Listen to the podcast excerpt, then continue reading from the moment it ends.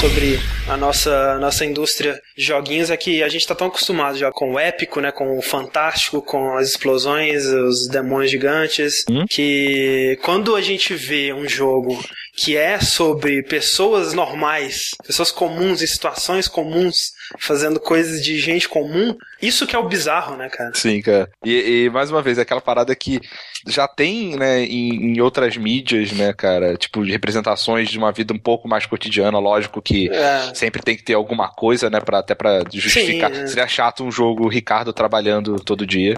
Mas, mas, mas ainda tem filmes assim, né? Sim. Que é só, sei lá, o dia a dia de um cara fazendo nada, né? Tem uma série The Office cara, sobre isso. Tem uma série sobre você? Tem. Opa!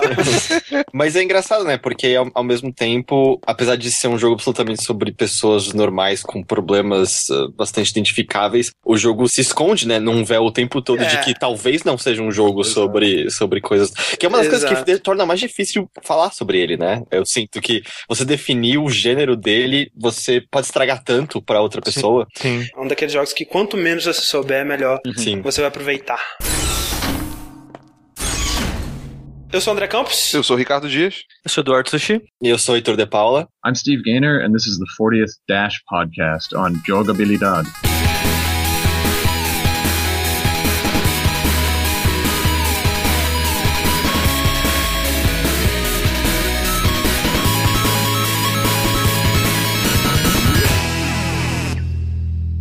E Sushi, vocês, juntamente comigo hoje, formam o trio das pessoas menos importantes, menos bonitas desse podcast. Sim.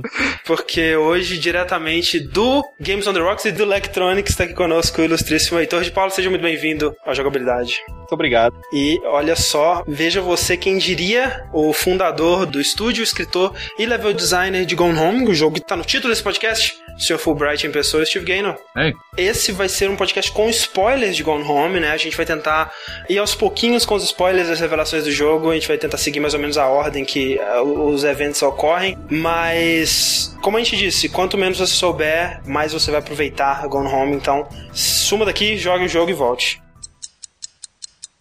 Então, agora que você voltou. André, você acha que vale a pena falar da tradução antes de começar o podcast, então? Porque se a pessoa quer jogar, ela não vai ouvir o resto. É, é verdade. E tá muito mais fácil ainda pra quem quiser jogar, porque a tradução que a gente anunciou alguns vértices atrás já está concluída. Ela já está disponível pra quem quiser instalar por conta própria, né? Ainda ela não foi implementada no jogo, mas a nossa tradução de Gone Home, português do Brasil, é, está linkada no post. Aliás, deixa eu dar meus parabéns pra vocês aqui. Muito foda isso que vocês fazem. Valeu, valeu. Já, já não é a primeira vez, né, que vocês fizeram isso. Isso, gente. É o seu- nosso segundo projeto, Vocês né? fizeram com o. To the Moon. To the Moon. To the Moon, Isso. é. Pô, muito foda. Não por falta de tentar, né? Sempre que a gente vê algum jogo legal assim que a gente gostaria de traduzir, a gente manda um e-mail, mas geralmente é ignorado. Então deixa eu aproveitar minha, minha posição como pessoa que não sabe. Como é que foi isso? Vocês só falaram com eles e, tipo, eles falaram, beleza, vai em frente? Foi tipo isso, cara. Eu mandei um e-mail pro próprio Steve Gaynor falando, né, que a gente tinha traduzido o, o To The Moon e tudo mais. Aí ele falou, olha, é interessante porque a gente não tem como é, fazer as localizações por conta própria. E a gente até criou esse, esse sistema pra facilitar que outras pessoas façam a localização. Aham. Aí ele, ele comentou que num próximo patch, assim que juntasse mais traduções, ele iria incluir a nossa tradução e a das, das outras pessoas que fizeram como tradução oficial dentro do jogo. E a gente tá esperando. Ah, então em breve, tipo, é, vai ser nativo do jogo a, a Exato, escolha de uma outra é. língua. Tá, pô, muito legal, cara. Sim. Por enquanto tem que rolar uma, uma Gams, uma pequena Gams. É uma gambiarrinha, mas é bem Ah, simples, mas cara. Tá? eu vi, as instruções são, são bem tranquilas ali no próprio Steam, É. então. Fica aí então um convite pra vocês jogarem Gone Home com a nossa tradução e aí voltar aqui pra poder apreciar ao máximo a discussão que a gente vai ter. É. Mas antes disso, vamos ler os e-mails e comentários do nosso último Dash, que foi o 39, sobre os jogos que nós nunca jogaríamos. Uhum. Inclusive, parabéns pro Sushi, que de última hora, de bate-pronto, deu o nome do cast pra mim. A gente tava verdade. pensando como que, que, que Sou a gente ia chamar esse cast.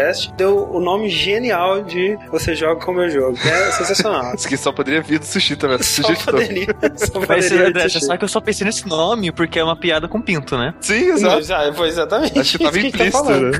E foi um cast muito bem recebido né? É, meus comentários falaram bem, a galera gostou da ideia. É, muita gente elogiou a ideia pedindo mais edições desse tipo de coisa e é, é algo Obrigado, que, obrigado. que é legal pra gente também, né? Acho que é uma das coisas que eu sempre gostei muito desse mundo de fazer podcasts é jogar jogos e conhecer sobre pessoas ou empresas ou coisas que eu não conheceria. Uhum. Leia o primeiro comentário aqui então, Rick, do Alderic, que sempre escreve ótimos comentários em jogabilidade. Então, o comentário do Alderic diz o seguinte: Acho que um grande problema ou obstáculo que as pessoas têm para jogos como Civilization ou mesmo Dark Souls é o fato que elas se acostumaram a narrativas ou jogabilidade na qual elas sempre estão vencendo, nos quais não exige qualquer possibilidade de um revés, derrota ou volta por cima. Ou quando, né, o, o revés derrota é imediatamente tido como, né, tente novamente, né, a tela de game over e você dá é, não, vale de, de nada, né? Digamos assim. É, exato. É, e continua. Foi algo que notei, por exemplo, vendo o jeito que algumas pessoas reclamavam do Dark Souls ou jogando Shogun 2 em multiplayer e vendo gente dar rage quit porque uma unidade entrou em pânico. Civ não é tanto sobre ganhar, mas sim sobre a jornada e as histórias que vão surgindo ao longo dela. Claro, vários jogos tentam isso, nem todos são bem sucedidos.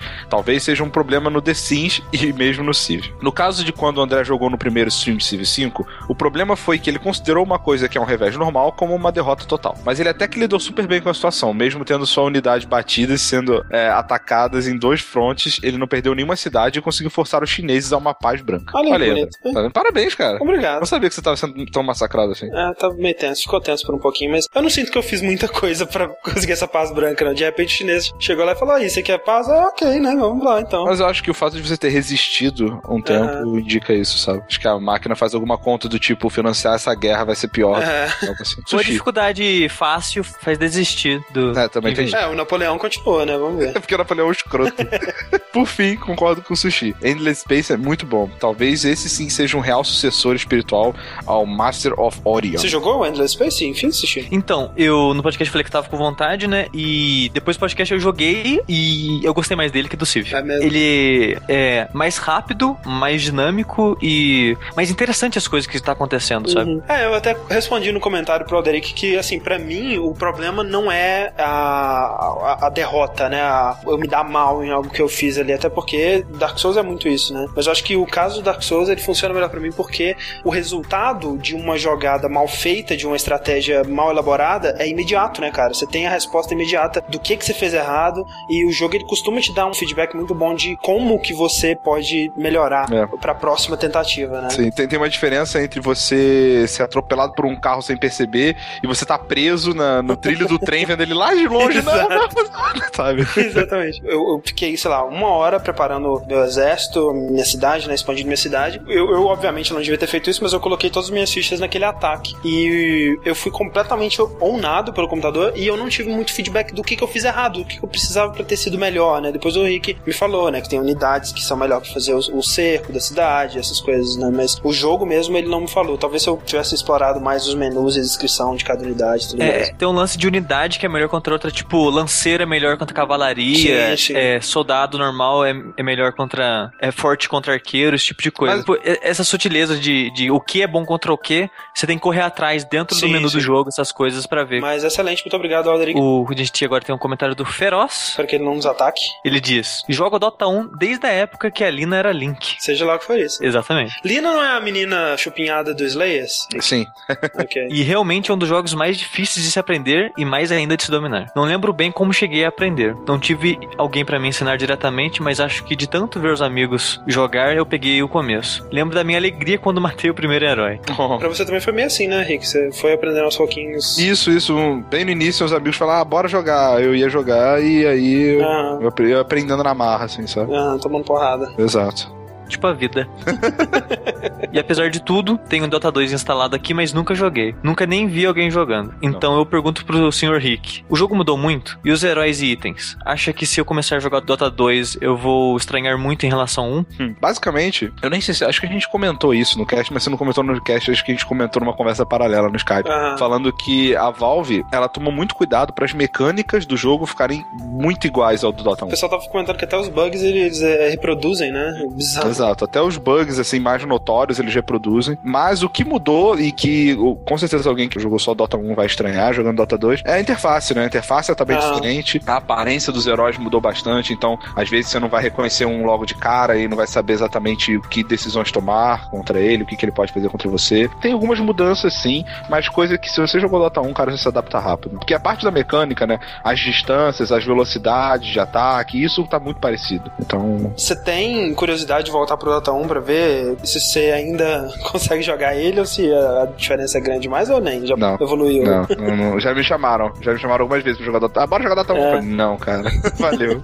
Será que tem muita gente jogando ainda, cara? Não é possível. Dota Cara, 2 não sei. grátis. Ah, deve ter, né, cara? Tem gente jogando CS até hoje. É, mas porque o, sei lá, o Go, ele não é free to play, né? Então, justifica, né? Acho que nem o Source é free to play, então... Enfim, o último e-mail que eu tenho aqui é do Vitor Gaspareto, e ele diz uma, um comentário sobre o Civ 5. Seguinte, sobre a árvore de tecnologia do Civilization 5, gostaria de adicionar uns pontos históricos. Vocês comentaram sobre o quão ilógico é o jogo e dão um exemplo de uma partida onde você pode ter tecnologias mais avançadas sem nem ter inventado a roda. A roda é um exemplo bem interessante para mostrar as inexatidões tecnológicas do jogo, exatamente pelo motivo contrário. No Civilization 5, a tecnologia da roda é um pré-requisito para que você possa construir, dentre outras coisas, estradas e o monumento de Machu Picchu. Isso é interessante, pois os incas que construíram Machu Picchu tinham um sistema de estradas que se expandia por cerca de 40 mil quilômetros e nunca inventaram a roda, cara. Uma tecnologia que se supõe ser uma coisa básica. No mais, esse jogo é realmente muito bom para se imaginar esse conceito de evolução divergente ou como as sociedades poderiam ter sido se tivessem tomado decisões diferentes. E é realmente uma mega ferramenta educativa, mas claro, com algumas inexatidões científicas e históricas. Continuem com um bom trabalho, espero mais podcasts indies, tênis verde, mas claro, qualquer coisa que vocês produzirem já é muito bom. Acho que ele vai gostar desse podcast então, né? É, provavelmente. Muito obrigado, Vitor, pelo seu e-mail. E, pessoal, é com grande prazer que nós vemos aqui anunciar mais um anunciante. Aê! Olha aí, anunciaram anunciante, que bonito. Exato. É, estamos aqui para falar do Alvanista, cara. É verdade. Pra quem não conhece, alvanista.com, né? É uma rede social de games brasileira, cara. E você sabe como é que você imediatamente vê que ela é feita por jogadores realmente apaixonados, Rick? Hum. Sabe de onde que vem o nome Alvanista? Não, não sei, cara. É o nome de uma cidade, de um reino de Tales of Fantasia de Super Nintendo. Nossa, velho. Aí você vê o nível, né, cara? É, ela é nova, né? Nasceu em maio do ano passado, então assim, mais é de um bem ano. novinha, Nós exato. somos mais velhos que ela. Olha aí. Toma essa. Cara, ela já é uma das, redes- das maiores redes, na verdade, de games aqui no Brasil. E a gente andou testando, né? Porque não vamos aqui anunciar Isso. coisas que não, não gostamos. E andamos testando aí essas semanas, até criamos aí o perfil do, do jogabilidade lá dentro e tal. E nossos perfis pessoais também, né? Você Isso, pode seguir, isso. estão todos linkados aqui. Assim, eu não sei quanto a vocês, mas eu tenho uma resistência é, muito grande com, com redes sociais, né? Eu uso basicamente só o Twitter. E eu vou dizer que nessas semanas que eu tenho usado a Alvanista, eu tô ficando cada vez mais impressionado com ela, porque Uhum. ela tem aquele equilíbrio que eu gosto muito de você poder falar do que você gosta, do que você tá fazendo, do que você tá jogando, mas sem ficar aquela exposição mútua de vida pessoal demais, sabe? Das pessoas. De maneira pouco intrusiva também. no Facebook da vida parece que se você não expõe sua vida pessoal, você que é esquisito, sabe? e na Alvanista, por estar todo mundo lá meio que pelo mesmo motivo, né? Isso. Eu, eu pelo menos me senti em casa. Uma coisa que eu achei bem legal é que ele mistura meio que o, o melhor que eu acho dos dois mundos, Facebook e Twitter, sabe? É, o primeiro é a relação que você tem com seus amigos, né? Como no Twitter você só segue a pessoa que você quiser, ela não precisa te seguir de volta. Isso. Ou seja, eu não sou obrigado a, a ver uma porrada de post que familiares indesejados postam na, na minha timeline. Cara, que inferno. é, falando sobre qualquer coisa que não me interessa, porque eu só vou seguir quem realmente eu quero. E eu não preciso ser escroto porque as pessoas podem me seguir sem que eu siga de volta. Isso é uma parada que eu gosto. E outra, que é muito legal no Facebook, que você tem, você pode fazer um post mais elaborado, né, cara? Sim. Eu acho que muitas vezes no Twitter eu tenho vontade de comentar um assunto É, é, que verdade. é mais de 140 caracteres, Exato. principalmente de jogo, né? Porque é o que eu mais falo no dia a dia. E eu não consigo. E aqui eu consigo postar uma imagem, link, comentar. As pessoas podem comentar no post que eu fiz. Então Sim. tem uma interface pô, muito bacana pra isso. Eu com certeza vou começar a usar mais. É, tem o- todo o sistema de review, né? Que qualquer um pode escrever reviews pra pra jogos e tal. É, eu testei isso, eu fiz um review lá de Brothers, eu vou tentar escrever um review bem rápido de todo jogo que eu terminar, Uhum. algo que os, o, os nossos ouvintes sempre pedem, né, e a gente vai tentar usar é, a Alvanista como um, um viés pra gente colocar todo esse conteúdo que às vezes não, não caberia muito bem no, no, no site, né. Exato, exato. É, faz lá a sua conta, bota lá um check-in nos jogos que você já jogou, que você tem, que você tá jogando. E comente lá na página do Jogabilidade, falando: Olha, eu vim pra Vanista por causa de vocês. Mais uma plataforma pra gente se comunicar com vocês. Isso.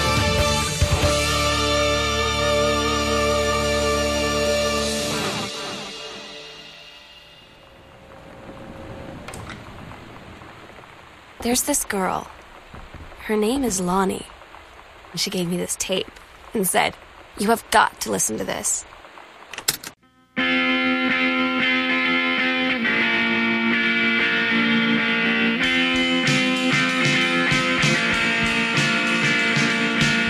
Gente, então Gone Home, esse jogo independente, lançado aí há pouco menos de um mês agora. Isso. E o primeiro jogo da, dessa desenvolvedora Fulbright Company, né? Que já começou sendo bem divisiva. E algo que se for parar pra pensar, é sempre um bom sinal, né? Sim, e, e- e- foi bem divisivo na- no mais princípio possível que você pode pensar quando você fala de um jogo. Porque muita gente acha que ele nem é um jogo. É, pois é. E, e acho que esse é o primeiro ponto, né? A primeira coisa que você tem que saber quando você vai jogar ah, Gone Home, que é aquele. É, é- tipo o DRS, sabe? Onde você vai andar bastante É. pelo cenário, você vai interagir com o objeto, você vai interagir com as coisas lá pra descobrir mais da história, né? Pra, pra entender o que, que tá Uhum. acontecendo, por que, que você tá ali, quem é você, quem são as pessoas.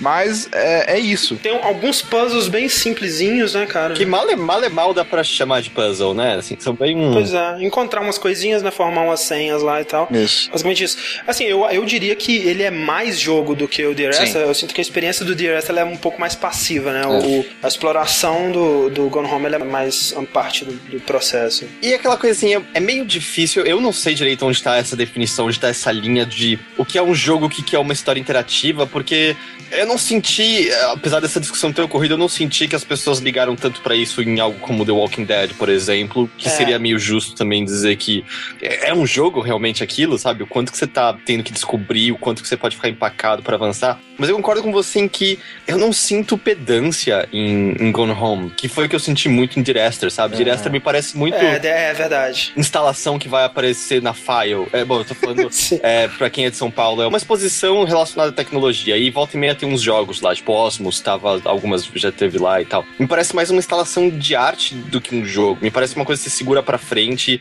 ah, sinta a experiência. Enquanto Gone Home, você não teria como sentir essa história dessa maneira se você não fosse um participante ativo ah, no processo de descobrir o que tá acontecendo ali. É, digamos que em DRS você é um turista e em Gone Home você é um detetive, vai. Aham. É a diferença, mais ou menos assim. Pois é, agora um outro fenômeno interessante que aconteceu com a recepção do Gone Home, que a gente vê de vez em quando acontecer aí, por vários motivos, né? É quando a crítica, né, os jornalistas, eles abraçam o jogo, ou pelo menos dão uma chance, né? Acham alguma coisa de interessante ali, e o público, ou pelo menos o público que se manifesta mais, ele não quer nem saber, né? Desce o pau mesmo, isso não é um jogo, isso é uma porcaria, isso não vale a pena gastar seu dinheiro nisso. Vocês têm alguma explicação por que isso acontece? Acho que é, uma, é só uma minoria negativa e barulhenta? Ou talvez o público ele esteja menos aberto a essas definições mais soltas do que pode ser um jogo? Eu acho que é uma minoria barulhenta, sim, porque eu vejo que a maioria das pessoas que eu vi reclamando desse jogo é por dois motivos. Metade dessas pessoas que dizem que o jogo não é um jogo porque você só anda, ela quer um jogo de ação, quer um jogo de- que faça alguma coisa É, de que tem um desafio, épica, né? como você disse no começo. Sim, sim. Call of Duty, ela, quer- ela quer Call of Duty. Sim, a, def- a definição comum de Sim, jogo. você precisa de um, um inimigo, um desafio, né? Um- uma, uma, uma métrica pra te dizer se você tá indo bem ou não, né? Esse tipo de coisa. E a, e a outra metade, eu sinto que é pessoa que não gostou do jogo por causa de review, que nem teve um comentário no nosso vértice que a gente falou do Gone Home, que eu não lembro o nome dele agora, mas ele falou que o jogo só recebeu notas boas por causa de algo que acontece na história.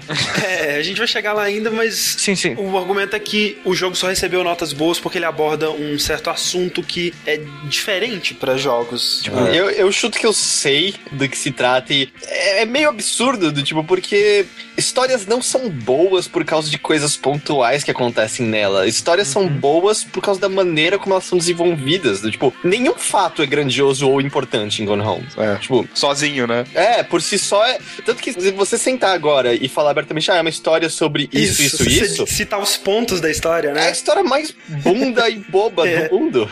São os personagens, a maneira com que eles são desenvolvidos, realmente. Mas assim, eu acho que esse público que reclama, eles têm alguns pontos válidos, né? Eu concordo que ele poderia ser mais barato.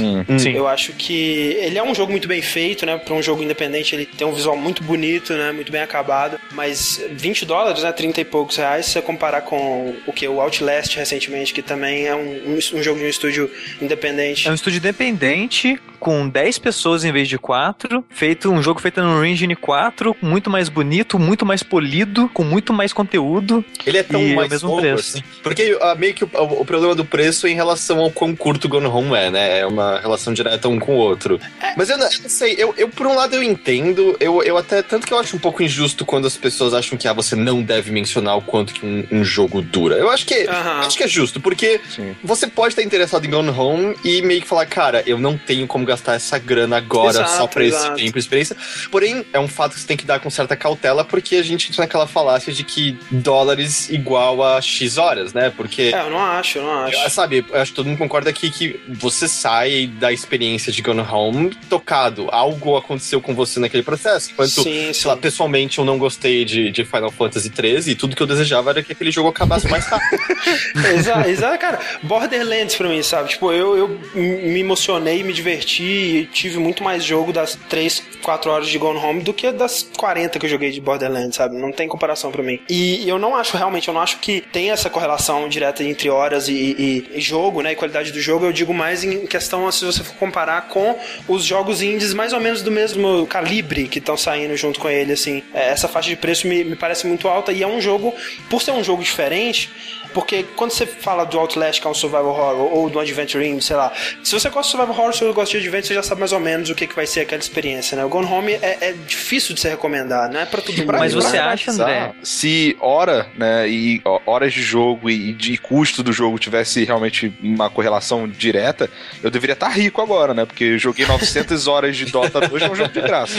Então, Pois é. realmente, é muito da qualidade da hora que você passa, o, o quanto essa hora foi importante pra você, sabe? Por exemplo, tem o, o Loman, que é um ouvinte nosso. Cara, ele jogou muitas horas de Plant vs Zombie. Muitas horas. Meu Deus, cara, tenho medo. Mais do que eu acho que seria são jogar. E, e, cara, ele, ele pagou muito barato e aquilo deixou ele feliz, então, sabe, a Ainda deixa, É, né? pois é, então assim, é muito relativo. Mas é, eu, eu concordo com o Heitor que é justo, assim, até falar num review, assim, falar, olha, esse jogo é curto, esse jogo é longo, porque tem, realmente, tem gente que na hora H, na hora que você tem que escolher, quando você não pode errar na sua compra, digamos assim, Isso, você tem um budget limitado, é, é importante você levar isso em conta também, né? Você, você não acha que, ele, que eles colocaram esse preço de 20 dólares meio que de propósito, sabendo, ah, esse jogo é um jogo de nicho e o nicho vai comprar, independente se for 15 ou 20 dólares? Sei, Eles cara. aproveitaram isso? Eu acho que eu acho que a publisher, ela- a publisher, né, no caso a desenvolvedora aí também, ela, ela tá sempre mais interessada em atingir um público maior, o máximo de público possível, né? Acho que se ela tivesse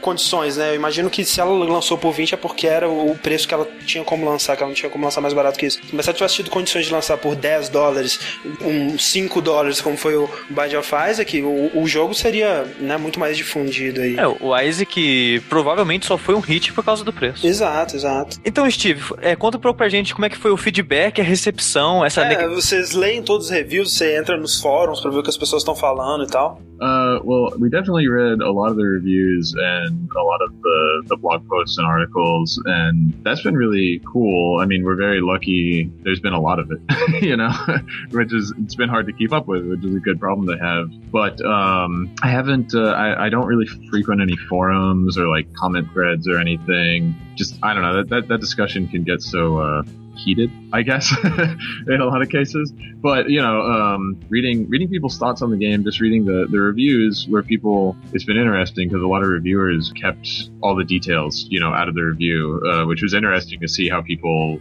how people reviewed a game without talking very much about it. Tá, o, o- então, o que ele disse foi que eles leram a, a maioria dos, dos reviews e artigos, né? é, especialmente sobre o jogo. E ele se sente muito sortudo de serem tantos artigos que tá até difícil dele acompanhar. Mas ele disse que ele não frequenta fóruns, não, não costuma não ler os comentários, porque as discussões, né? O nível de discussões nesses lugares ficam um pouco acoloradas demais. Exato. Mas que pra ele ter, ler os reviews tem sido interessante porque muita gente evitou falar dos detalhes, né? Ele achou curioso ver como que os jornalistas estão fazendo os reviews e os artigos, tentando falar o mínimo possível do jogo, porque é muito fácil dar spoiler do, do Gone Home, né, Steve? Right. Yeah, and and the thing that's interesting is how many parts of the game reviewers thought of as spoilers. You know, because we had reviewers that just said like I played it and I didn't know anything about it. And if I were a player, I wouldn't have wanted to know anything about it. So it was a challenge for me to, to write the review without spoiling anything except, you know, like what you know by the time you appear on the front porch, you know? Um, but it was really cool seeing people talk about it without talking about it, you know? É, o Steve ele fala que foi interessante, né, ver o que, que os jornalistas consideravam spoilers e ver o, como que eles fa iam falar do que, que eles acharam do jogo sem dar muita coisa, né, de antemão aí sobre, sobre a história em si. Muita gente até preferiria não ter sabido nada de antemão. Foi meio que que você escreveu, né, Heitor? No, Sim. Naquele texto seu do Arena. Que é aquela dificuldade que, a vontade que eu acho, eu não sei se aconteceu com vocês, mas assim que eu acabei o jogo, eu mandei mensagens pra amigos e amigas que gostam de videogames dizendo: vão jogar. Sim. Não me perguntem nada desse É, jogo, exato. não leiam, só, só vão jogar. E é aquela dificuldade de eu, eu quero contar pras pessoas por que, que foi uma experiência tão impactante, por que, que elas deveriam jogar, mas infelizmente você sente que você tem que ter um, um profissionalismo um pouco maior do que só escrever jogue e publicar. Quanto menos você fala, menos você convence a pessoa a jogar um- esse tipo de jogo. Sim, e você Exato. também não quer, tirando quando é com pessoas próximas que te conhecem, você não quer soar só como alguém que é, é fã demais, né? Só um cara que saiu tão impressionado que é tipo, vai lá ver, vai lá ver, vai Pois lá ver. é, pois é. Você quer justificar, né? Sim. Então tá, e antes da gente começar a falar aqui sobre o que que é Gone Home realmente, eu acho interessante a gente falar um pouco das origens dele, e inclusive um detalhe que eu reparei quando eu tava traduzindo o jogo, um easter egg que eu achei muito interessante foi o mascote da escola que a Sam vai, que é a escola Goodfellow, né, que é o mascote da coruja, né, que é uma referência à coruja que era o logo do Minerva's Den, né. Se você não sabe do que a gente tá falando, escute nosso podcast sobre a franquia BioShock, né, o, o BioShock 1 e 2, lá a gente fala sobre o DLC do BioShock 2, Minerva's Den, né? E, e olha o link aí também do logo. É isso mesmo, Steve? Foi realmente um easter egg de Bioshock que vocês colocaram ali? Yeah, it was. Uh, that's a good work noticing that. We had we had originally made it a lot closer to the the logo for Minerva's Den. It was a lot more similar, and then we were kind of like, we don't want to get sued, or yeah, like, that wasn't really the biggest uh, concern we had. But we wanted to make it like not so obvious, so we we changed the style. You know, in the Pacific Northwest of of the U.S., there were you know Pacific Northwest uh, Native American tribes that they had that kind of very distinctive um, style to their their drawings and, and imagery, and we translated that into the logo for the school because obviously the school is not named after a native tribe, but there are a lot of like you know locations around here and rivers and parts of uh, this part of the country that still kind of point back to that identity. And then yeah, we uh, we took that and turned it into the uh, the mascot that's in her room, also the fighting owl. But yeah, like the super super deep um, obfuscated reference there is that no one would ever know. uh, Like I would know uh, is is that in really early drafts of the Minerva's Den script. Uh, Porter was named Goodfellow, Ele disse que é isso mesmo, que é uma referência, que inicialmente ela era até mais bem parecida, né? Mas que eles ficaram com medo de tomar um processo. Sim. E mudaram o estilo para um estilo de, da- das tribos indígenas lá do noroeste dos Estados Unidos, que é, é muito comum você ter é, escolas com esse tipo de, de, de logo, esse tipo de mascote. Mas ele também diz o mais interessante é que a referência mais obscura disso tudo é que nos primeiros rascunhos do roteiro do Minerva's Den, o Porter, né, que é o, o- o protagonista, um dos protagonistas do, do jogo, ele se chamava Goodfellow. Olha, E por isso que a escola tem esse nomezinho. esse só ele sabe, né? Mas agora todo mundo. É. Mas, Steve, conta um pouco pra gente então sobre esse seu histórico com a franquia Bioshock. Yeah, um, one of my first design jobs was on Bioshock 2. I was a level designer on that, and I designed the first level of the game, and I designed Pauper's Drop in that game. And I helped a little bit with writing, like I wrote some of the audio diaries and stuff. And then when they were making, you know, DLC for it, I, I had, you know, I pitched an idea for the DLC, and uh, the lead designer Zach McClendon, you know, gave me a shot and trusted me to be the lead designer on the DLC and the and, and the writer of it. So that was the single player DLC was um, Minerva's Den, and that was like its own side story. You know, it took a, a few hours, and it was about these characters, and you explored a different part of Rapture you hadn't been to before. And so that was really, you know, that was a huge part of my career was, you know, being able to lead this small project within this big studio and be able to write the story and, and direct the voice and, and kind of be involved with the whole thing. And, um, you know, we came up with something that we were really happy with and that a lot of people like a lot, which is awesome. So I went from there to Irrational and I worked on Bioshock Infinite for a year, but I left during that project, like a year and a half before that project, uh, was completed. And I, I left to, um, start an indie studio with a couple of people that I had used to work with at 2K Marin on Bioshock 2 and Minerva's Den. And so we all started the Fulbright company last year and started working on Gone Home. O Steve, ele, ele falou que Bioshock 2 foi um dos primeiros trabalhos que ele teve, né? Uhum. Que ele foi um level designer é, responsável pela primeira parte do jogo lá. Isso, e Pauper's Drop, né? Ah, tipo uma favelinha. E que ele ajudou um pouco no roteiro, nos áudios, né? Aquela coisa de você acaba ajudando um pouco em tudo. Aham. E que quando eles foram fazer o DLC, ele propôs uma ideia pro Zach McClellan, que foi o lead designer do Bioshock, e, e ele deu ah, a oportunidade pra ele mesmo ser o lead designer do, do DLC. Pro Steve Gaynor, né? Exato, pro- do Minerva's E que aí ele pôde contar uma história paralela, totalmente afastada, né, de Bioshock Ah. 2, sobre outros personagens de Rapture, né, que a gente ainda não, não conhecia pelo É Bioshock. uma história isolada, uma história curtinha, né? E. E muito melhor do que a do Bioshock 2 É em si. verdade, de fato. É, e esse, o Minerva's Den foi muito importante pra carreira do, do Steve, né? Que ele pôde dirigir é, um projeto pequeno dentro de um estúdio grande, né? Algo bem incomum. Ele que cuidou de todo o processo de escrever e dirigir as gravações de voz, né? E participou de todos os aspectos do processo. E o resultado final realmente foi algo que agradou a maioria do público, deixou ele- eles muito felizes, né? Realmente é um excelente DLC. É. E que de lá ele foi pra Irrational, né? Trabalhou Uhum. por um ano no iníciozinho lá do Bioshock Infinite, que depois ele saiu antes do projeto se concluir. E aí formou a, a Fulbright Company. Junto com uma galera que também trabalhava na 2K Marine com ele. Você, foi alguma coisa, desenvolvimento de um jogo AAA entre as diferenças de algo grande com algo pequeno, que acabou fazendo ele querer decidir de virar indie, ou se ele já tinha meio que a ideia do Gone Home, porque a estrutura narrativa que você encontra em Gone Home já é possível ver muitas semelhanças dela com o que foi feito em Minerva's Den. Yeah, I, I agree. Um, so, I mean, a big part of it was going from working on Minerva, which was a small team, you know, it was like 12 full-time developers on that compared to, you know, 80 or 100 full-time developers on like the main game. And so, you know, we went from the main game of Bioshock 2 to Minerva's Den. It was this very small project that we could kind of be very agile when we were developing it. And then I went back to a big, huge team to work on Bioshock Infinite, which is cool, but it's still like you're making one very specific small part of a very big game, and it's a very different experience. And then um, Carla and Jonaman, the co-founders of the company, they were working on what was just released, actually, the Bureau, um, the XCOM shooter game. Um, so they, you know, they were back on, on a big, huge project as well. And we all kind of took that year, and then we looked at what we were doing, and we all we all wanted to work on something small again, you know. And between the three of us, it's like writer, designer, programmer, and and artist. So we kind of had the disciplines we needed to start something small. And it was at that point that we really started talking about what exactly Gone Home could be. Kind of after we had said we want to do an indie thing, we wanted to do something, use our skills. What could it be? And it's true that you know once we started saying, okay, well, it's it's kind of like the parts of Bioshock where you're just exploring and finding the story and finding the audio diaries and putting the environmental storytelling together. But we make that the whole game instead of just like something you do on the side when you're not shooting enemies. That that we started talking about. Okay, so where does it take place? What is the story? And that's probably when some of the similarities with Minerva's Den came up as far as like, okay, it's about these two characters and their relationship, and you're discovering how that turns out and the challenges they face and everything.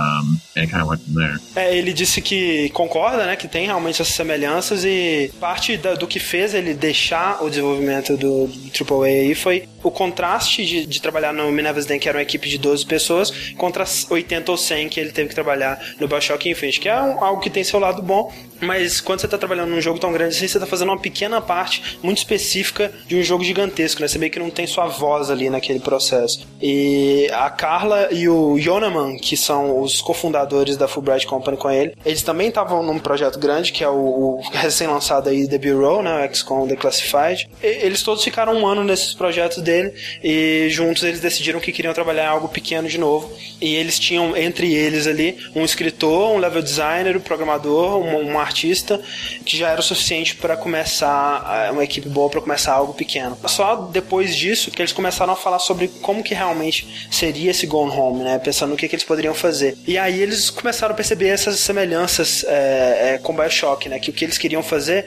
era como as partes do Bioshock que você estava só explorando, né? Encontrando os diários, montando a história que você via, né? Coletando pelo ambiente. E só que isso seria o jogo inteiro, né? Vez de, de só algo para quebrar as partes que você não estava é, atirando no, nos inimigos e tudo mais.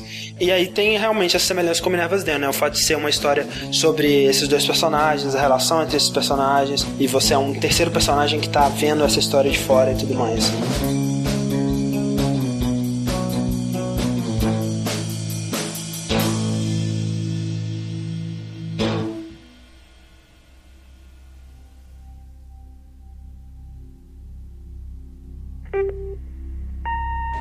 Hi, Mom. Uh, so I got my ticket home from Europe. I get back on June 6th, but it's a really late flight because that was the cheapest, so it gets in at midnight. But don't worry, I'll get a shuttle from the airport so you don't have to pick me up. Like, really, seriously, you don't have to. Okay, so love you. See you soon. Bye.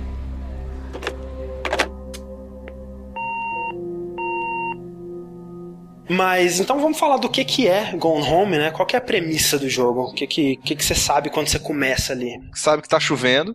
que, você, que você tá numa, na entradinha de uma casinha, né, americana, né? Você Nos anos 90. Nos anos 90. Não, você não sabe de cara, acho que é nos anos 90. Sa né? ah, aparece a data É, lá, acho que né? é de Ah, começar 90, tudo. 92? 95. 95. 95? é. Quantos anos vocês tinham em 95? Eu tinha 9.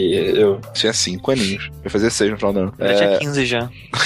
Isso que eu quis falar. Exatamente, eu não sei. Eu sou ruim de matemática. Mas é é isso, né? Você sabe que é os anos 90, você sabe que é uma casinha e você sabe que você voltou de viagem, digamos Isso. assim, porque você tá com mais uma bagagem no chão aí, com aqueles coisas de aeroporto enrolado na. Sim, sim, você sabe que volta de viagem também, porque ela- o começo do jogo é a ligação, né? Ela É a ligação avisando pros pais que não é necessário pegá-la no aeroporto, né? É essa Isso. ligação. Isso, é que, que ela ficou um ano fora, né? Viajando, morando na Europa e, e de repente ela arrumou uma passagem rápida e sem muito aviso ela teve que voltar. Essa garota é a Katie, né? Katie Greenbrier. Caitlyn, né? É, Caitlyn, ela chega em casa esperando encontrar os pais e a irmã dela e ela encontra um bilhete na porta da irmã dela dizendo que não é pra a, a Kate procurar ela, né, a irmã a Sam, que ela não quer que os pais, ninguém saiba de, do que aconteceu, que não é pra ela ir procurar na casa pra descobrir o que aconteceu, que um dia que ela- elas vão se encontrar de novo. A primeira coisa que você faz é contrariar o que o bilhete fala e. Sim. É claro, porque esse bilhete tá lá justamente pra isso, né, cara? Pra te instigar a procurar. Ela falou assim, ó, não, não aperte esse botão, né? Óbvio que você aperta o Sim. botão, né?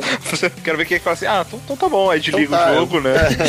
Então tá tudo bem, né? E aí você descobre que a casa tá completamente vazia, né? Ao longo, do- à medida que você vai explorando, seus pais não estão lá, a, a sua irmã não está lá. Quer dizer, ou pelo menos tá vazia no que parece imediatamente óbvio pra você, né? Porque É. eu não sei, eu, eu abria cada quarto Achando. achando que eu ia encontrar alguém lá. É, e, e isso é muito legal, porque assim, o pessoal da Fulbright, eles sabiam desde o início muito bem que jogo eles estavam fazendo. E o Gone Home, ele sabe muito bem que tipo de jogo ele é. Só que ele não te fala isso, ele nunca te fala isso. Até o final do jogo, você não sabe exatamente que tipo de jogo ele é. Né? Então assim, né, levanta a mão quem teve muito medo dessa casa. Muito. mu- Eu, Cara, eu tava jogando com fone no escuro, eu dei vários saltos em, em trovões. Quando caiu, é. o- É. E acho que todo mundo que encontrou a cruz naquele corredor Puta que pariu, eh, deve ter tomado susto nessa hora. É. E ele tem um clima de medo, né? É, eu acho que é melhor do que sustos. O clima dele é, exato, meio. é. Porque susto mesmo é a única parte que dá susto é essa do, do crucifixo, né? E eu, eu não tenho certeza se é coisa da minha cabeça, mostrando já com quão assustado eu tava.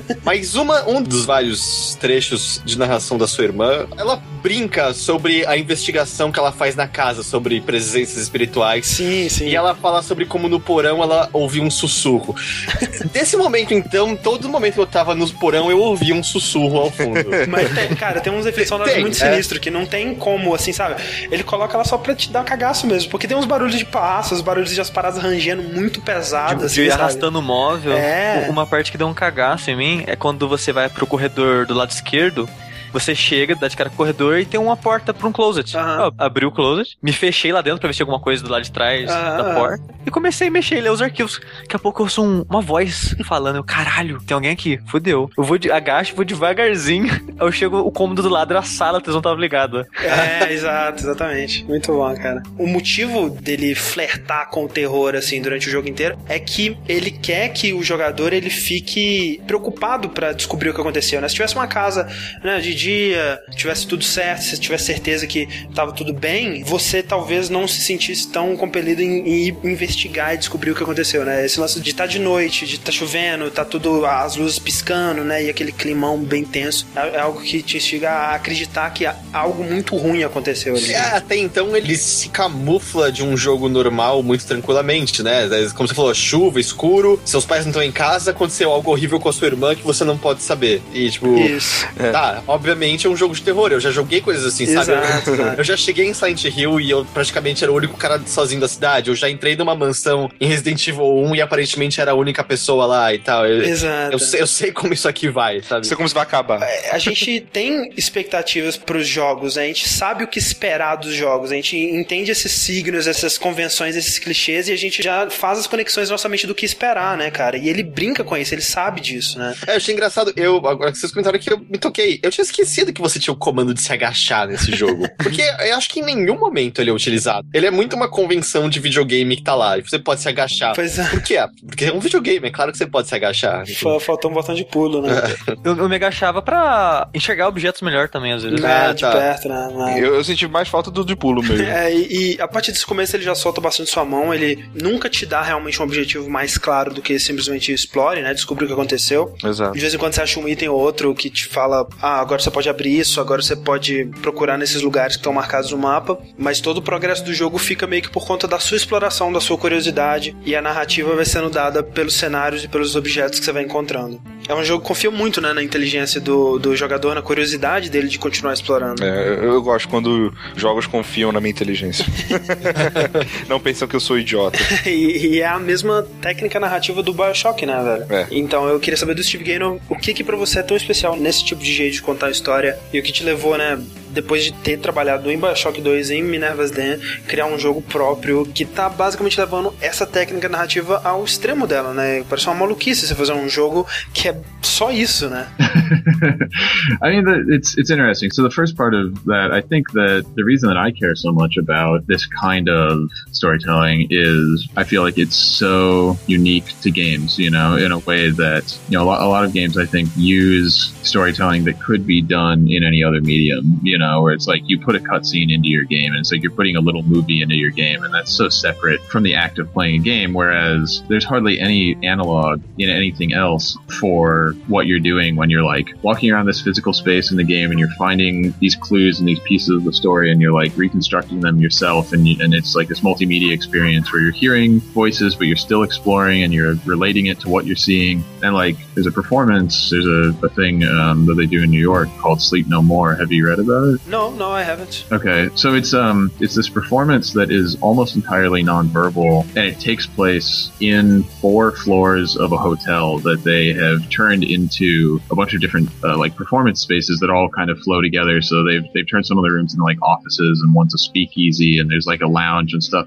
And what happens is there are performers that move around the space, and they they do like pantomime and dance and and different things, and the audience walks around in the space with them and can follow actors around and observe what they're doing, and they can like open drawers and look at stuff that's on the set and examine things. And like there are parts where somebody's like one of the actors like types on a typewriter, and you can like look over his shoulder while he's typing to see what he's typing, and it's this really fascinating interactive performance art stage thing um, that's like the closest I've seen to the kind of experience that you get when you're exploring Rapture in Bioshock or when you're exploring the house in Gone Home. But it's still like you know the the interactive, the multimedia, the kind of player driven um, storytelling experience that we do in Gone Home. I think is is just exciting to me because it's like you couldn't do it in almost anything else except the game. É, ele disse que o motivo dele se importar tanto com esse tipo de narrativa é por ser um tipo de narrativa tão exclusivo dos, dos videogames. É, muitos jogos usam técnicas de narrativa que poderiam existir existir em outras mídias, né? Você põe um cutscene, você tá colocando um filme, né, no seu jogo, e é muito, algo que é muito separado do ato de jogar. E, e que não tem muito como comparar, não tem nada que se compare realmente de igual para igual com essa sensação de você tá andando no espaço físico de um jogo, né, no cenário, e encontrando as pistas por conta própria e juntando os pedaços de história. E aí você tá escutando um, um diário de áudio enquanto você tá observando o cenário e, e juntando as, aquelas informações todas, né? Ele comenta dessa peça em Nova York chamada Sleep No More. Alguém já tinha ouvido falar disso? Não. É, o Caio Teixeira, editor do Arena IG, ele assistiu essa peça quando ele esteve em Nova York.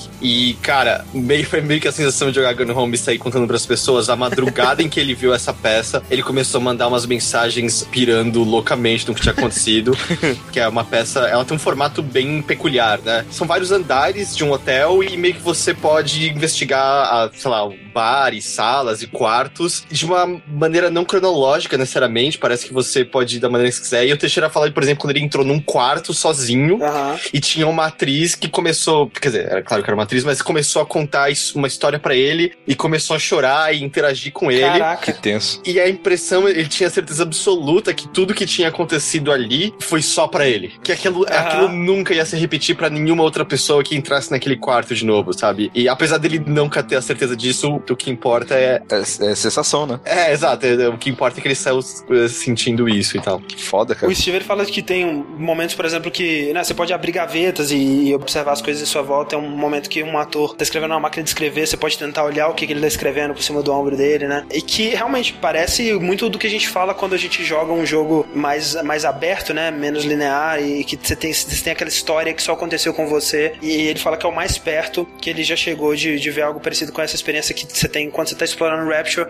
ou a casa de Gone Home, né? Essa, essa narrativa controlada pelo jogador que eles fizeram em Gone Home empolga o Steve porque é algo que não existe exatamente igual em outro lugar. Eu acho que é engraçado isso, porque meio que uma das coisas que durante muito tempo foram muito comuns em videogames é quando você em qualquer RPG podia entrar na casa de uma pessoa e É. mexer em todos os armários dela e tal. E eventualmente até que virou uma piada em certos jogos, né? Você mexer em armários e as pessoas reclamarem. Enquanto o Gun Home, em vários momentos, faz com que você se sinta desconfortável em fazer isso por conta própria, né? Do tipo, Aham. só que não é meu. Eu, eu não tenho direito. E a última vez se sentir desconfortável por você conseguir se correlacionar. Por exemplo, quando você encontra uma camisinha no quarto dos seus pais. É, que nojo. Quer encontrar uma camisinha? não, cara. Não. De fato, não. E é foda, né, cara? Você vê a história. é, todo mundo fala, ah, a história da Sam, a história tem a história dos pais, a história do, do, do tio e tudo mais. Mas, cara, a, a Kate, né, velho? A Kate, ela, ela sofreu essa noite também, né, velho? Ela descobriu tudo sobre a família dela que ela não sabia um Sim, pouco mais. Né? Exato. Aí agora eu entro em casa de olho fechado, vou pro meu quarto, saio, saio. Eu não quero saber. Uma das pequenas críticas que eu tenho ao, ao- ao jogo é que eu sinto que ele podia ter confiado um pouco mais nele mesmo e no jogador no, na questão do level design, porque ele experimenta com deixar vários caminhos abertos ao jogador desde o começo. Ele faz um ótimo trabalho em guiar o jogador pelo caminho certo, né, o caminho onde você vai encontrar as coisas na ordem cronológica, mas ele não confia o bastante para deixar tudo aberto desde o começo, né? Ele começa com algumas portas trancadas. Ele começa basicamente com a seção esquerda e a parte de cima abertas, né? É mais ou menos isso. Alguém foi explorar o segundo andar primeiro ou todo mundo explorou o primeiro? É. Eu explorei o andar de baixo primeiro e eu acho que eles fizeram até bem uma maneira de meio que forçar, entre aspas, o jogador pra parte de baixo primeiro, que o andar de cima tá com a luz apagada e tá escuro. Sim, sim, com certeza. E o Eu corredor tá com a luz acesa. Então acho que ele meio que guia o jogador pra ir pra aquele lugar primeiro fazendo isso. com certeza. Eu bati o olho no corredor escuro e falei, não, depois, não.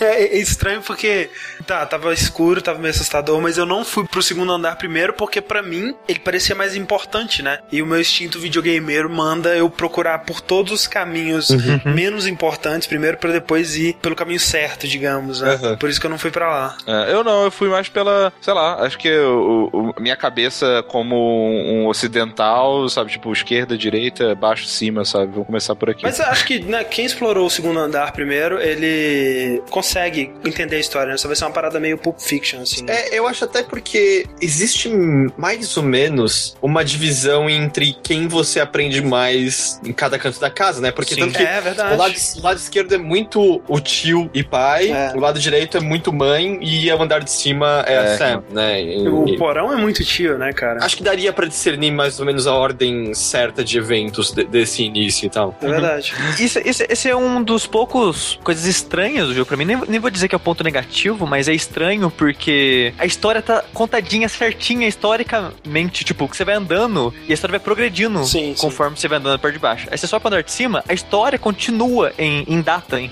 E quando você vai abrindo a casa, a história vai progredindo. Até o andar de cima você só vê a história até final de 94. E o jogo começa em meio de 95. E a história não progredia depois de 94. Eu falei, pensei, puta que pariu, deu merda aqui no final do ano. e aconteceu alguma coisa com os pais da menina.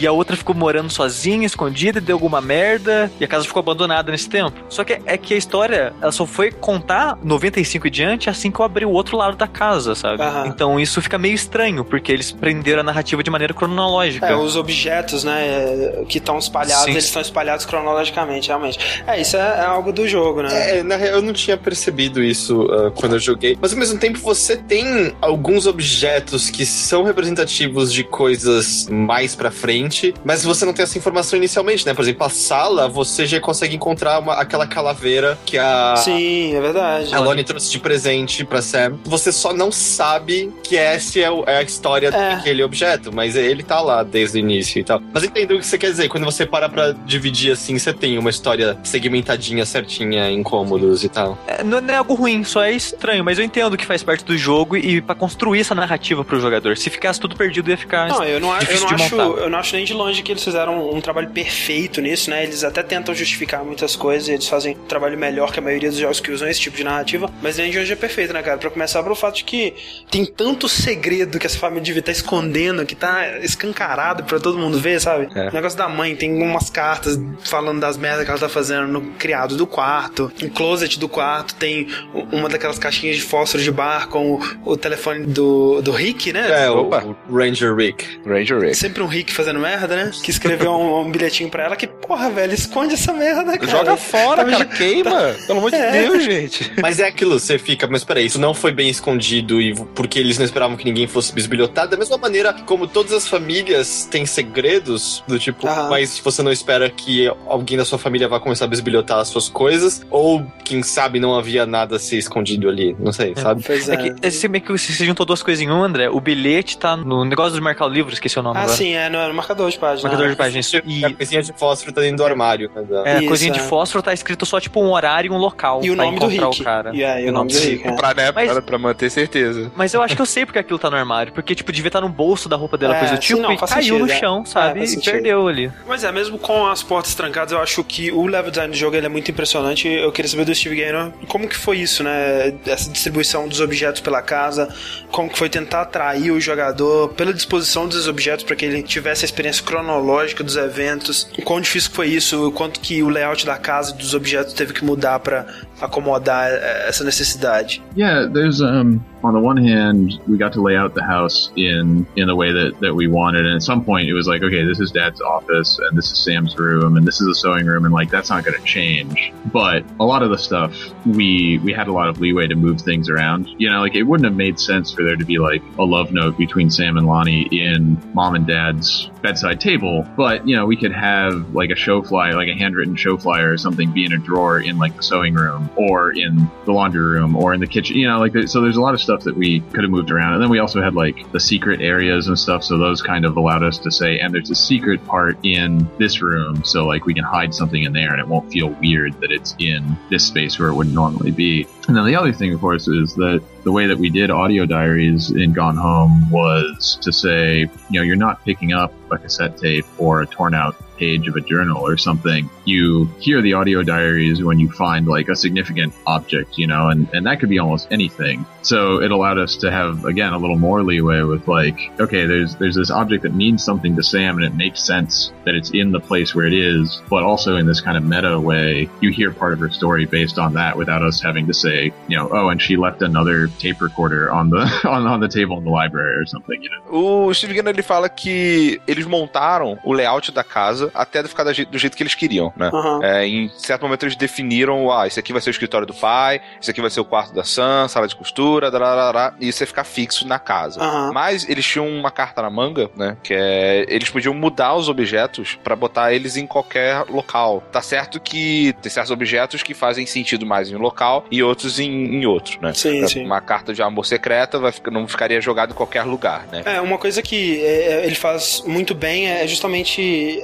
aquele lance de contar a história com os objetos, né? Você vê, por exemplo, aquele escritório do pai, você consegue ver que foi habitado por um escritor que estava meio desacreditado, né? Você vê na lixeira vários inícios de, de, de contos que ele estava escrevendo. Você vê que ele escrevia bêbado, né? É, você vê que pela quantidade de erros na, na, na digitação dele, ele tava bêbado ali. E a garrafa E escondida a garrafa também. escondida de whisky. Aham, é, você vê no, no quadro é, vários posts tentando encontrar uma ideia, né? Você vê livros de, de, de inspiração jogados é, pela sala. Tudo isso você consegue ter pela disposição desses objetos. Eu acho que tudo isso foi muito, muito bem feito, cara. E todo objeto meio que tem uma historinha pra contar. Todos os objetos que você pega, ele meio que tem uma historinha, né? O, Heitor falou da calaveira lá. Perto dela tem um- uns troféus, né, da Kate que contam muito sobre a personalidade dela. E à medida que você vai progredindo, você vai vendo mais objetos que definem muito bem quem é a Kate, quem é a Sam, como que elas são diferentes, né? Mas a princípio, André, eu pensava que a caveira era da Kate, porque o que a gente tem de informação da Kate é que ela foi passar um ano viajando, então eu tive essa ideia que ela costuma viajar bastante. A caveira era do México, então eu pensei que Sim, sim. ela tinha ido pro México e voltado com a caveira. Mas sim, você vê bastante a personalidade da Kate por por esses objetos. Você tem essa impressão que ela é a aluna exemplar da escola, a Isso. menina E certinha. um dos meus, dos meus documentos, né, dos meus objetos favoritos que você encontra no jogo é aquela prova de, de educação sexual, né, cara? Sim, é, é, é- Sim, é, muito. A primeira versão, né? É, Ah, exato. A- é, elas fizeram basicamente a mesma prova, alguns anos de diferença, né? Porque a Kate é três anos mais velha. E você vê pela personalidade, o que, que elas, como que a- cada uma respondeu diz muito sobre a personalidade delas, né? E é muito boa a história da, que ela cria na prova. A prova ela pede pro aluno pegar. É que tem um texto fora de ordem falando sobre o sistema reprodutivo da mulher. Sobre o, o ciclo menstrual, na verdade. É isso, isso, ciclo menstrual. E a aluna tem que colocar na ordem correta, que faz sentido. Só que, em vez da Sen colocar simplesmente na ordem, ela foi fazendo uma história e no fim de cada parágrafo colocando o pedaço da história que ela tinha que colocar em ordem. E ela foi fazendo uma história mega Ela criou um séria. romance, né? Sim, sobre Segunda Guerra. Nesse arquivo que eu vi que esse jogo era foda, cara. E o legal é que, assim, tá na ordem certa ainda, tá ligado? Ela, ela tá, ela acertou, fez ela bem, acertou a prova, ela só Exato. foi genial no processo. E no final tem uma notinha da professora falando: vem me ver, né? Vem falar comigo. Exato, é, precisamos conversar. Isso.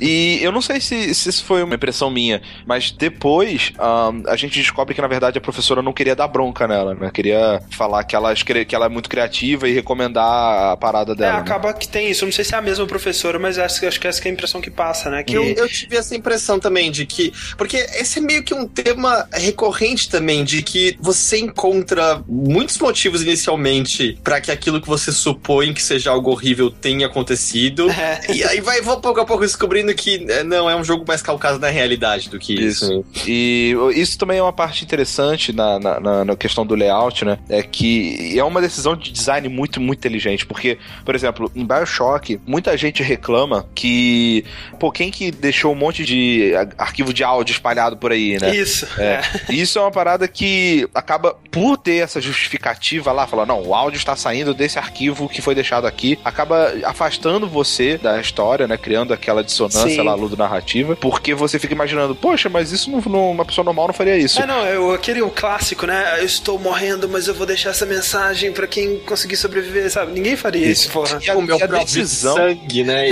Com as letras certinhas e isso, ok? e a decisão do Steve Gaynor de ter áudios, né, diários de áudios da Sam, eh, linkados com objetos aleatórios e não dar uma justificativa pra isso, falar, cara, é um jogo, você tá vendo objeto e, você, e tá vendo isso na sua memória, na cabeça, relacionado àquilo, foi muito mais inteligente. Apesar de não ter uma justificativa lá eh, física, né, da, da coisa mecânica. Mas tem, É, né, tem porque você lembra, né? É, Depois. não, a a ideia é que tudo que você tá ouvindo é o que você tá tá lendo depois que você zerou. Exato. Depois, Quando finalmente você encaixou o- os motivos dos objetos ao, ao que ela e tava aí, sentindo. e aí ela encontrou o diário e leu todos esses diários realmente, né? E, É, e tipo, na segunda diário de áudio que eu achei, eu já achei estranho, porque eu falei, putz, o jogo é tão bem pensado, tudo colocado no lugar certinho. É muito estranho esse áudio depois que você acha o objeto. Aí eu pensei, tipo, como ele tá tão certinho, então o jogo ele vai explicar, em certo ponto, eu achando esse diário e lendo isso, ele fazendo o link. E acabou que ele Ah, realmente eu nem fez. pensei. Eu nem pensei nisso, Porque eu cara. achei, eu achei distoante demais o áudio vindo do nada, assim. É, Isso é uma parada muito foda que ele usa pra justificar, né, os diários de áudio. E outra coisa que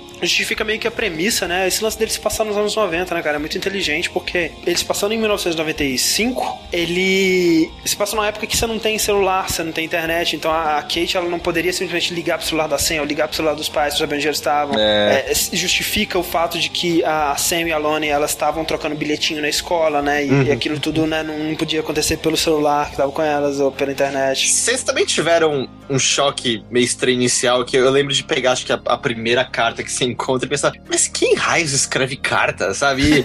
Até me tocar, não, pera, não, é verdade, a gente mal tinha e-mail nessa época ainda. É, eu, porra. eu vi algumas pessoas justificando que pra alguém que não tenha vivido nos anos 90, esse jogo é automaticamente menos interessante. Eu não sei, eu discordo disso, eu não sei o que vocês Eu acham. também né? discordo. Eu acho que pode até ser menos interessante, porque quem viveu nos anos 90 vai reconhecer mais coisas, né? Vai, vai aproveitar mais. Mas não é que a pessoa não vai poder gostar do jogo. né? É, é, sei lá, acho que seria a mesma coisa de dizer que uma pessoa que não, não viveu na época do Wild West não vai gostar de Red Dead, não sei, sabe? Não, é, e eu acho também que já tem uma desconexão grande com a gente, porque a gente viveu nos anos 90, mas a gente viveu no Brasil, né, cara? Essa casa não tem nada a ver com a casa que eu cresci, né? É, não sei quanto a vocês, mas é uma Não, não. mega mansão, é. sei lá, vitoriana, sei lá. É que assim, alguns elementos foram pra mim identificáveis como você descobrir por conta própria os golpes de Street Fighter e anotar Sim, sim. E, e, Ah, não, desenhinhos em bilhetinho de escola, né? escola, Essa coisa ou, toda. ou as revistas, sabe? Foi muito tipo a revista falando da morte do Kurt Cobain. É, né? Fita VHS com um monte de filme gravado por cima, E, né? e gravar arquivo X aos montes e. e- Isso. é. Mas eu- o que eu achei é que, da mesma forma quando você assiste um, sei lá, um filme dos anos 80, bom, pelo menos na época que eu era no máximo pequeno demais, eu não sei, você meio que consegue sentir o espírito do tempo, sabe? Na, naquele, Sim. eu achei que esse jogo conseguiu capturar essa uma fatia bem singular do que foi mais ou menos parte dos anos 90, que é interessante mesmo que você não tenha vivido nessa época. É, eu acho até que é uma das, das primeiras vezes o, o quão ficou claro pra mim a personalidade da década de 90, que até então acho que por ter sido parte dela era meio difícil de identificar. Da mesma maneira como agora, se você me perguntar qual é a característica do- dos primeiros 10 anos dos anos 2000, eu falo, É. não ter nenhuma. E o Steve Gaynor, a ideia foi sempre ter apenas diários da Sam, ou vocês chegaram a considerar diário pros pais e outros personagens? you know, we, we went around about it a little bit, and we had also thought of doing audio diaries that were maybe a little bit more like a radio play, like kind of like Sam and Lonnie are both talking in it, like it's a conversation between them. And at the end of all those kind of deliberations, we just decided we wanted to have very tight constraints, you know, on like what we could do, you know, and, and say, yeah, it might be easier in some ways or give us more tools to say all these different characters get to talk or you can have multiple characters in one diary or whatever. But we felt like we wanted to limit ourselves to say okay no we're going to focus and we're going to say there's one story that's being told in the character's own words and that's Sam's story because you're connecting with Sam. And so it's just her describing her experiences as as she lived through that year. And then everything else in the game all the other stories in the game mom and dad's stories and Oscar's you know background and the history of the house they all kind of get further and further away from the present tense. And you know you have to investigate deeper and do like more detective work to find the other characters stories the further away from Sam's experience they are. Um because we wanted to make it clear like Sam's story is kind of the narrative spine you know it's like the the main thread that you're following and then everything else is supporting that. And and it was almost a way a very clear like single way of communicating progression to the player. Because you know we like you're opening up more of the house and it's clear that you're like finding new spaces and now sam is talking about something that happened later so you've gotten further and you're making progress and there's this kind of indicator of linear time like okay i'm, I'm getting further i'm not just turned around or spinning the wheels Pois é, ele disse que considerou esses outros diários por um tempo, né? E, e eles pensaram em algumas outras alternativas para os diários da Sam e da Lonnie, que seriam tipo audionovelas, onde elas conversariam juntos, mas no final eles decidiram que é, seria um bom ter um limite pro que eles seriam capazes de fazer, né? Que apesar de que eles teriam mais opções de narrativa, se todos os personagens pudessem falar, e se eles tivessem múltiplas pessoas no seu diário, coisas do tipo, eles preferiram se limitar a um personagem que contaria a história do ponto de vista dela, no caso a Sam, né? Que ia contar todas as experiências dela naquele ano que a Katie ficou viajando, e todas as outras histórias da mãe, do pai, do tio Oscar e da casa, quanto mais longe elas estavam da experiência da Sam, mais você teria que investigar a casa para conseguir juntar os fatos, né? Então, Exato. é como se a história da Sam fosse a espinha dorsal, que inclusive serve como maneira de, de, de comunicar o progresso do jogador no jogo, né? Ou seja, que o Sushi falou, né? A Sam tá falando de algo que aconteceu, sei lá, em, em outubro de 94, agora eu tô falando de algo que aconteceu em março de 95, né? Então você sente que você avançou no jogo.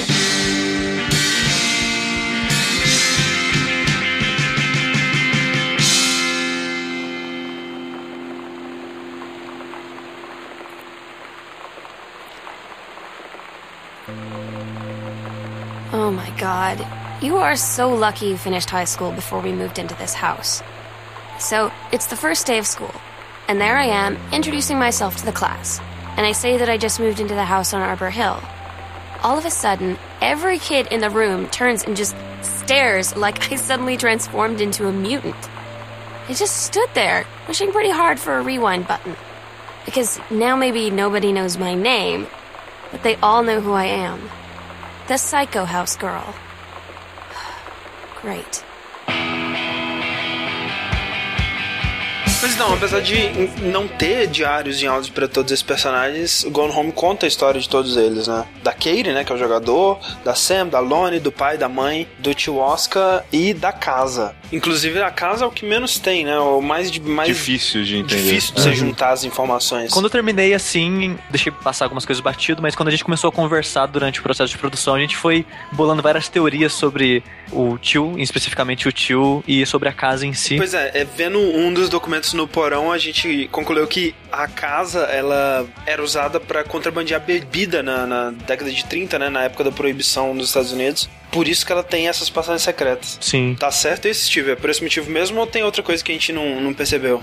Yeah, well, it's it's a little of both because um, also you know there's the servants' quarters down in the basement, and um, it's a really small detail, but in that little dark room, there's also like a, a bricked over door, and the the implication was that used to be a servants' entrance, and then they stopped having servants at some point, so they they closed off that door. But so it, yeah, the, the secret passages were both the idea that when they were built, it was for the servants to be able to get around without walking through the main corridors, but also, you know, like they had those passages there, and yeah, they could be used for bootlegging and for hiding moonshine and stuff that was made. Because that was that was our basic idea was that you know before, and this wasn't really stated anywhere, but before Prohibition, the family had made their money as a distillery and had been making alcohol, you know, when it was legal. And then it got shut down, you know, because of prohibition, but they kept making it. And that was, you know, how they have such a big house and everything. And then Oscar, who was the son of the family, the, the parents that built the house, like went into pharmacy after that because he didn't want to be part of the family business. But yeah, Olha só que maneiro. O Steve disse que são as duas coisas, né? Porque inicialmente as passagens elas foram construídas na época que a família ela tinha criados né, na casa e era interessante que os criados pudessem se locomover pela casa sem passar pelos corredores principais, né? Então, por isso que construíram as passagens secretas. Mas o outro motivo é que a família ela tinha uma destilaria que foi fechada quando começou a era da proibição, mas eles continuaram fazendo a bebida ilegalmente e aí sim as passagens secretas puderam ser usadas para transportar e contrabandear essas bebidas, né? E isso justifica também, André, por como que a família é tão rica. Exato, é. É, Desde a época do, de contrabando de bebidas, da lei seca, né? É. Tudo isso em um documento, É. que é só o recibo. Um documento de um recibo de bebida no- no- na década de 30 ali que te dá a entender toda, toda essa coisa. É, até que então entra aí nessa, nessa jogada o, o Oscar Mason, né? Que ele decidiu sair dessa vida aí de, de produção de bebidas e seguiu a carreira de farmácia, né? Todo esse aspecto é meio fácil de ser perdido. E, e Eu, ao eu mesmo perdi, tempo. confesso que eu não, não, não tinha sacado parada do contrato. É, não, toda essa parte, meio que até a parte do que rolou sobre o tio e tal, eu só fui lendo depois o que outras pessoas tinham entendido, que ficou mais claro para mim e tal.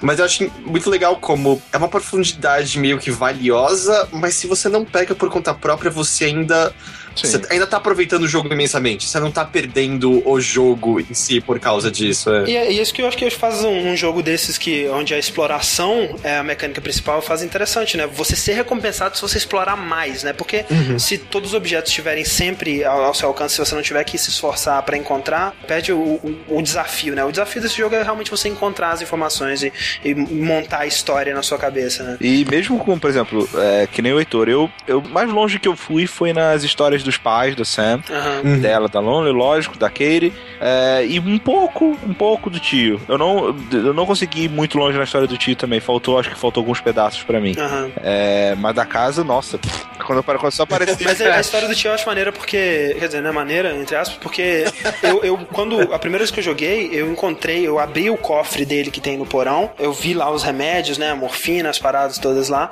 é, e aquela carta que tá lá, só que eu não consegui ler aquela carta completamente, porque a, a letra é um garrancho indecifrável, sabe? Você não consegue ler aquela porra. Sim, é, eu também eu não li. Sabia, eu não sabia que tinha a opção de você apertar um botão e botar as letras normais por cima. É, eu só fui descobrir isso quando eu comecei a traduzir, então eu não consegui ler, eu entendi uma palavra ou outra, que porra é essa? Mas mesmo assim, eu comentei com o Sushi, olha, Sushi, eu acho que é isso que tá acontecendo, porque primeiro você vê um, um documento sobre a farmácia do Mason, que eles inauguraram a máquina de refrigerante e o primeiro, e aí no jornal fala que o primeiro cliente foi o, o sobrinho do Sr. Mason, que era Terry. O, o, Terry, né? Que é o pai dessa família, mais pra frente vai se tornar o pai dessa família. Nessa época ele era apenas uma criancinha. Você vê que os dois eram próximos, né? E aí nesse porão, perto do cofre do, do tio, você vê na parede aquela demarcação de idade, né? E altura, né? Que quando a criança vai crescendo, é, você marca uhum. a altura e tudo mais.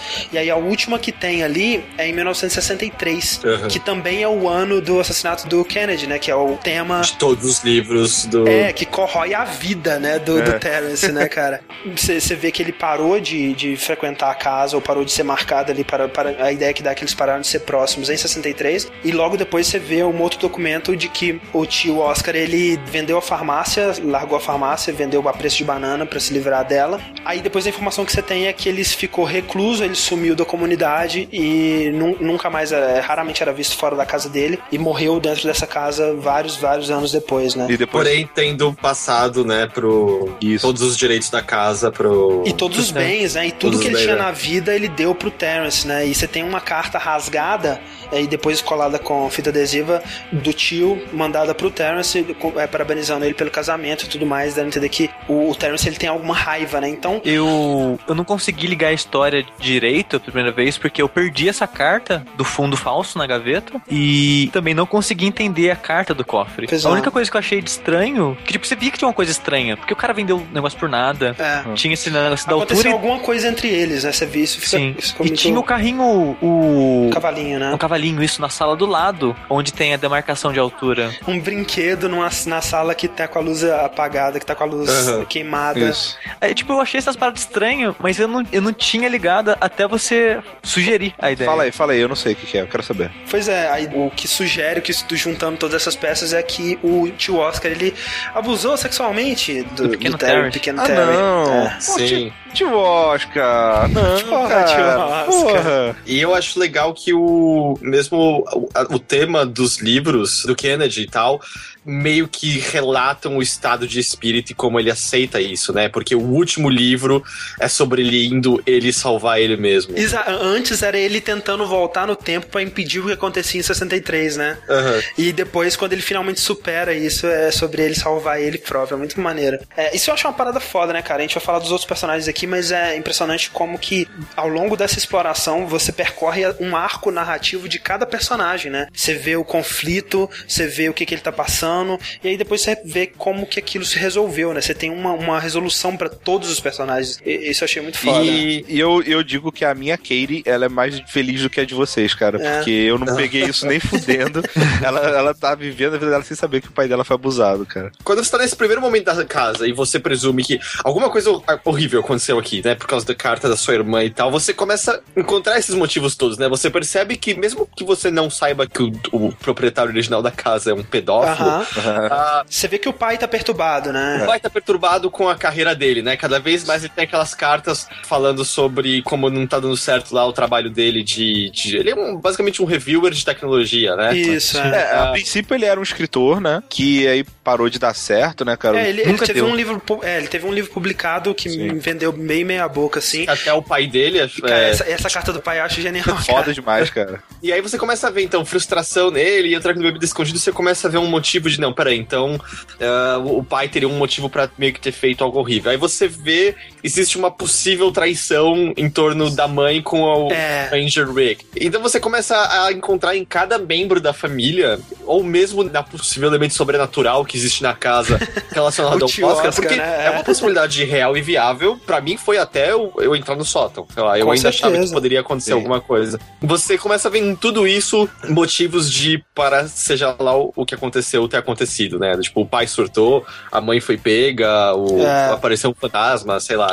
Pareceu É. um fantasma molestando todo mundo. Pois é, porque, é, pra mim a história da mãe é a menos, é a menos desenvolvida e menos interessante de todas, né? Que Sim, sim, ela é uma guarda florestal, né? Que depois de rolar um- uma parada de. Uma queimada Uma controlada. Queimada exato. né? Eu ia falar incêndio, mas é queimada. Uma queim- Ela trabalha em com- fazer com que uma queimada seja controlada, que me parece ser toda a maneira como ela quer lidar com a filha o tempo todo, de Olha tipo, vez olha aí, cara. Ó, é verdade. meio que não. Fogo, é o É. fogo que não tem controle. Aí, olha qual, qual é a cor do cabelo da Loni? Olha aí, caralho, Heitor, você é um gênio, velho. E, bem, aí ela, ela tá lá, só que nesse caso ela é bem sucedida, né, no controle da queimada, e aí ela ganha uma promoção, e aí ela é escolhida pra treinar, né, e supervisionar um, um outro cara lá que tá entrando na, na unidade dela. Não, não é bem isso, Rick. Não? Ah, Não, mas não, é detalhes, né? O, esse cara ele foi chamado pra ajudar nessa queimada controlada e aí ele foi tão bem que ele, Ele ficou efetivado, depois, né? Exato. é. Você ficou porque ela tava interessada nele e deu nota perfeita pra avaliação. Então, mas será que é por causa disso? É, será que o cara realmente não foi bem? Não, eu, eu acho se ele que foi olha- bem olha ou o não, Rick não defendendo entra. o Rick. Não, não, não tá na conversa, Rick. Ah, lógico que tá, cara. Às vezes o cara, ela avaliou bem, não, esse cara mandou bem, vamos continuar. E surgiu o interesse depois, velho. Não, acho que foram as duas não, coisas não é. juntas, Você- sabe? Se você olhar as datas dos documentos, você vê que ela tem essa evolução de interesse nele antes da data da avaliação. Não, mas e- eu- você não acha que é uma coisa dúbia de propósito? Que as datas de fato batem nisso, do tipo, ela tem esse interesse antes. Uhum. Mas até a última evidência que você encontra, você não sabe se ela meio que fez de tudo pra ele. Exato. Ele continuar por perto dela, ou se ele de fato é um cara muito competente no trabalho dele. Sim. Ou os dois, né, cara? Pode é ser. os dois, pode ser os dois também, exato. É, é, eu acho que, pelos relatórios, ela fala que todo mundo é, elogia muito e todo mundo achou que foi muito fundamental a presença do, do Rick lá ajudando na queimada. Isso é o que ela diz. Caraca, Sushi, o que que houve, cara? O que aconteceu? Nada, eu só acho que ela, tô- ok, o cara pode ter ido bem e tudo mais, mas pra mim fica muito evidente que ela falar que ele é o cara mais perfeito do mundo é por, por interesse, né? Uma parada que eu acho muito sensacional é que numa da- na, na sala de costura, eu acho, você vê uma, dentro de uma caixa um, um daqueles livros toscões de, De romance. de romance, né? Que tem um, um, um lenhador sem camisa na capa, assim. e a frase era assim: ele salvou ela do incêndio, e aí as coisas começaram a esquentar, uma parada assim. é muito bom, cara. É, e aí ela fica meio que flertando com ele, né? Ela vai num, num show do Earth, Wind and Fire com ele. E, só que assim, nunca fica claro se eles consumaram, né? Essa... É, é isso que eu ia perguntar, porque tem as cartinhas que ela troca com uma amiga dela também. Isso. né? Na verdade, que a gente só vê as cartas que a amiga mandou, obviamente. É. E que ela sempre fala, e aí? E o, e o Rick, hein? Aquele garoto, aquele pedaço de mau caminho? Como é que tá essas coisas A impressão que eu tive foi que meio que o último, um dos últimos fatos é esse show, porque a caixa de fósforo do quarto é pra te fazer crer que eles marcaram um encontro sexual, Aham. mas na real era só a data do show, que eles foram como amigos mesmo, e depois ela não recebe, não tem uma- um convite de casamento pro casamento do Rick. Isso, exatamente. É. Pro, Tem. pessoa É. e tal. Pra mim, é mais um desses pontos falsos de você ver, do, tipo, a mãe foi uma adulta e o pai pegou e aconteceu algo horrível, quando. eh, não, era só um amigo mesmo, na real, e nada de horrível aconteceu. eu aqui. Todo casamento tem despedida de solteiro, cara. Eu, eu interpretei da seguinte forma: o Rick, ele tava interessado, eles estavam interessados um no, no outro, e aí o Rick, ele tava meio que esperando pra ver, né? Será que eu vou ou será que eu fico, né? E aí ela ele tava esperando ver a resposta dela. E aí, no fim das contas, ela falou: Não, eu não vou fazer nada, eu vou ficar aqui mesmo e não vai rolar. E aí o Rick falou: Ok, então eu vou casar. Eu, eu já tive a impressão que ela teve um caso de amor não correspondido com esse cara. Pelo menos um interesse não correspondido. É engraçado que pra mim ficou muito óbvio que ela tava interessada nele. Eu vi Sim. vários sinais que ela tava interessada nele. Só que ele tava agindo como um amigo, sabe? Ele simplesmente de maneira ingênua, não percebendo ou ignorando o interesse dela. Tem uma carta da amiga dela que ela fala: Ah, e aquele cara lá, ele tá sério mesmo com a namorada dele, não sei o que lá, e blá blá blá. E o lance do casamento, pra mim, fez ela ficar muito puta, o lance do casamento. Tanto que ela marcou a viagem no dia do casamento pra não ir no casamento, porque ela não queria ver ele. Sim, é, eu concordo, só que eu não vejo ela ficando puta por causa do casamento. Eu vejo mais como uma. Ok, eu vou marcar isso aqui pra meio que me comprometer a, a me livrar dessa, dessa tentação, né? De ficar longe disso tudo. pra você casar sem. sem... É, sem, sem interferir, né? Porque os dois eles estavam afim do outro. Uhum. Uma, o bilhete que ele chama ela pra, pra ir no show, ele fala assim: a gente podia ir nesse show aqui, né? Eu tenho dois ingressos pro Rush Wind and Fire, só que a minha namorada disse que ela não quis ir, né? Aí ele parece assim: ah, o gosto horrível de música dela dando as caras de novo. Tipo assim, você não fala mal da sua namorada pra outra mulher se você tá. Não, mas, mas você ignora que é sexo oposto. Por um amigo, você não falava. Você não diria uma coisa dessa? Ah, mas. Sei lá, Sushi, é bizarro, cara. É, não sei, não sei. Não, não sei, eu, eu, eu, eu não acho. Eu, eu, eu gosto da interpretação do, do sushi também. Eu, sei- eu acho que é, é o que falaram, né? Que é a mais aberta, né? De, de todas as histórias É, da casa. exato, é é. mas eu, eu, eu não sei, eu gostei de todas as interpretações que eu ouvi. Eu todas Sim, elas sim, são sim. cabíveis.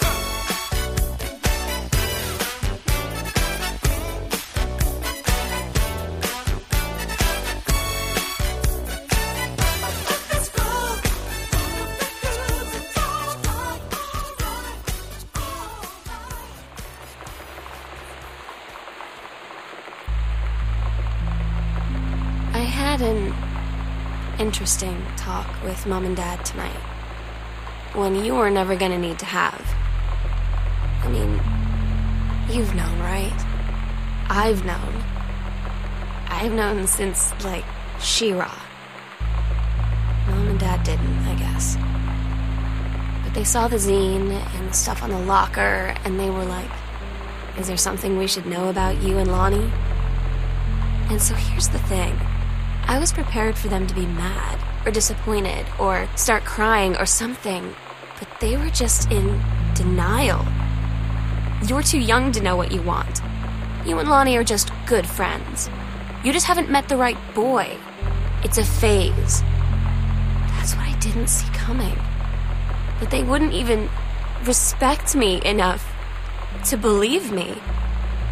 Well, joke's on them, because they're in for one very long phase.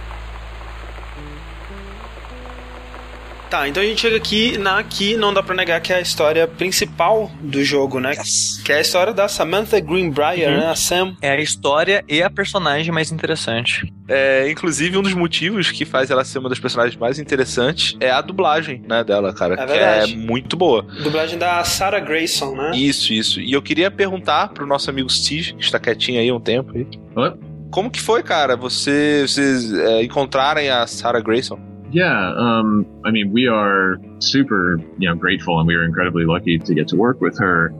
There, there's been a lot of just coincidence and serendipity in this project. And Carla and I were just walking around part of town one day, and we were thinking about how we need, you know, we needed to find a voice actor, and, and we wanted to work with somebody local because when when I recorded Porter's voice for Minerva's Den, we flew down to LA for the day so that I could direct that voice session in person. And you know that was on 2K's dime, like the, the company paid for it. So um, for us, we didn't want to have to do that. We wanted to work with somebody in person. So we, we just happened to walk past this voice casting agency's office that you know was was here in town, and we were like, they must have people that live here that, that we could get auditions from.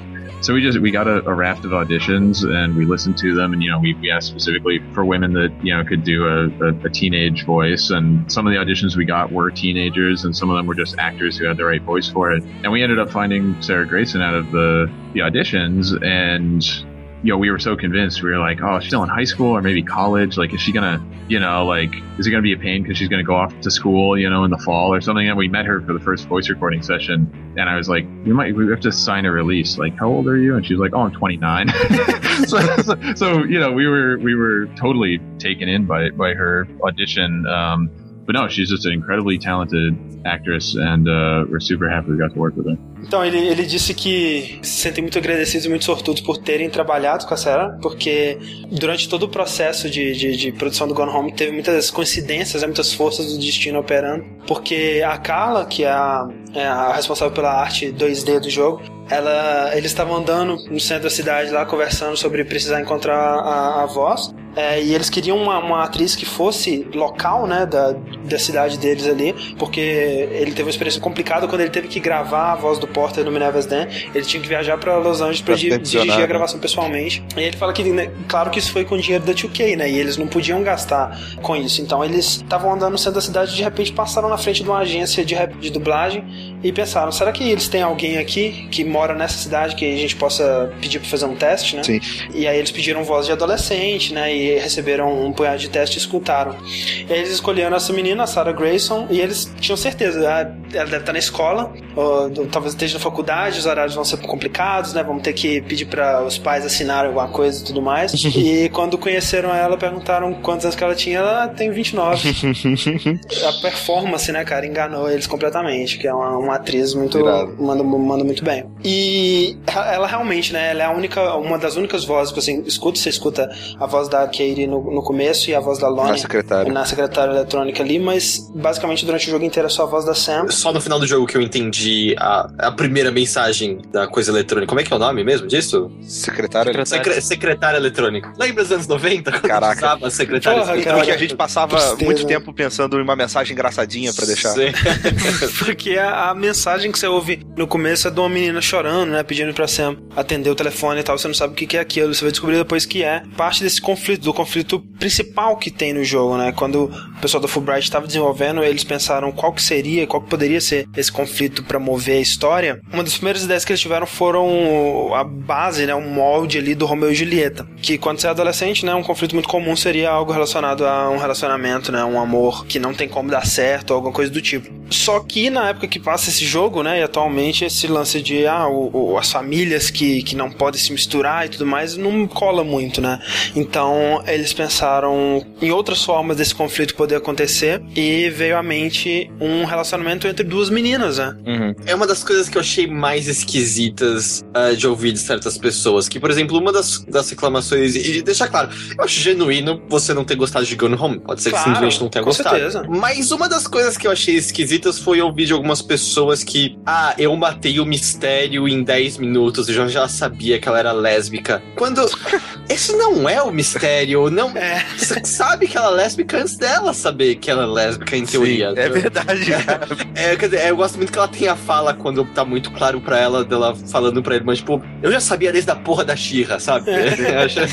Que ela- Aliás, esse diário é muito bom, velho. eu não entendi direito esse argumento das pessoas de achar que entender a sexualidade dela e não todo o processo. Que esse é o plot twist, né? É, exato, de tipo, e não o processo dela entender o que ela era e quais os conflitos Isso. Que advém disso e como o resto do mundo se comporta em torno dela, porque eu achei muito peculiar como todos os conflitos pela qual ela passou, sabe, desde de como os pais reagem, como a escola no geral reage, como os gostos mudam Sim. por ela estar apaixonada por alguém e meio que querer compartilhar coisa, como eu vi isso muito de perto com am- amigas minhas, sabe, que também descobriram a sexualidade nos seus 14, 15, 16 anos. E, e esse argumento que sempre eu achei meio esquisito, de, tipo, não, mas como assim você matou isso e aí o resto do jogo perdeu a graça? Eu não, essa parte não faz sentido pra mim. E outra coisa que é é interessante você pensar é que, cara, querendo ou não, é uma história de amor. E que, independente da sua sexualidade, né, se é homossexual ou não, tem uma parte dessa história que é universal, sabe? Universal. Que é uma né? coisa que qualquer pessoa que já gostou de alguém tem como se relacionar. Com né? certeza, toda essa parte de, de conhecer a pessoa e, e não ter certeza se ela gosta de você do mesmo jeito que você gosta dela, e você, né, apresentar música e essa coisa toda. E de repente você começar a tentar gostar das mesmas coisas e descobrir. Exato, é. Você de fora, todo mundo já deve ter presenciado com milhares de amigos, que é quando ela descreve, eu não vou lembrar exatamente a situação, mas é uma vez que elas estão juntas e você de fora pensando, tipo, só beija ela, tá ligado? Só-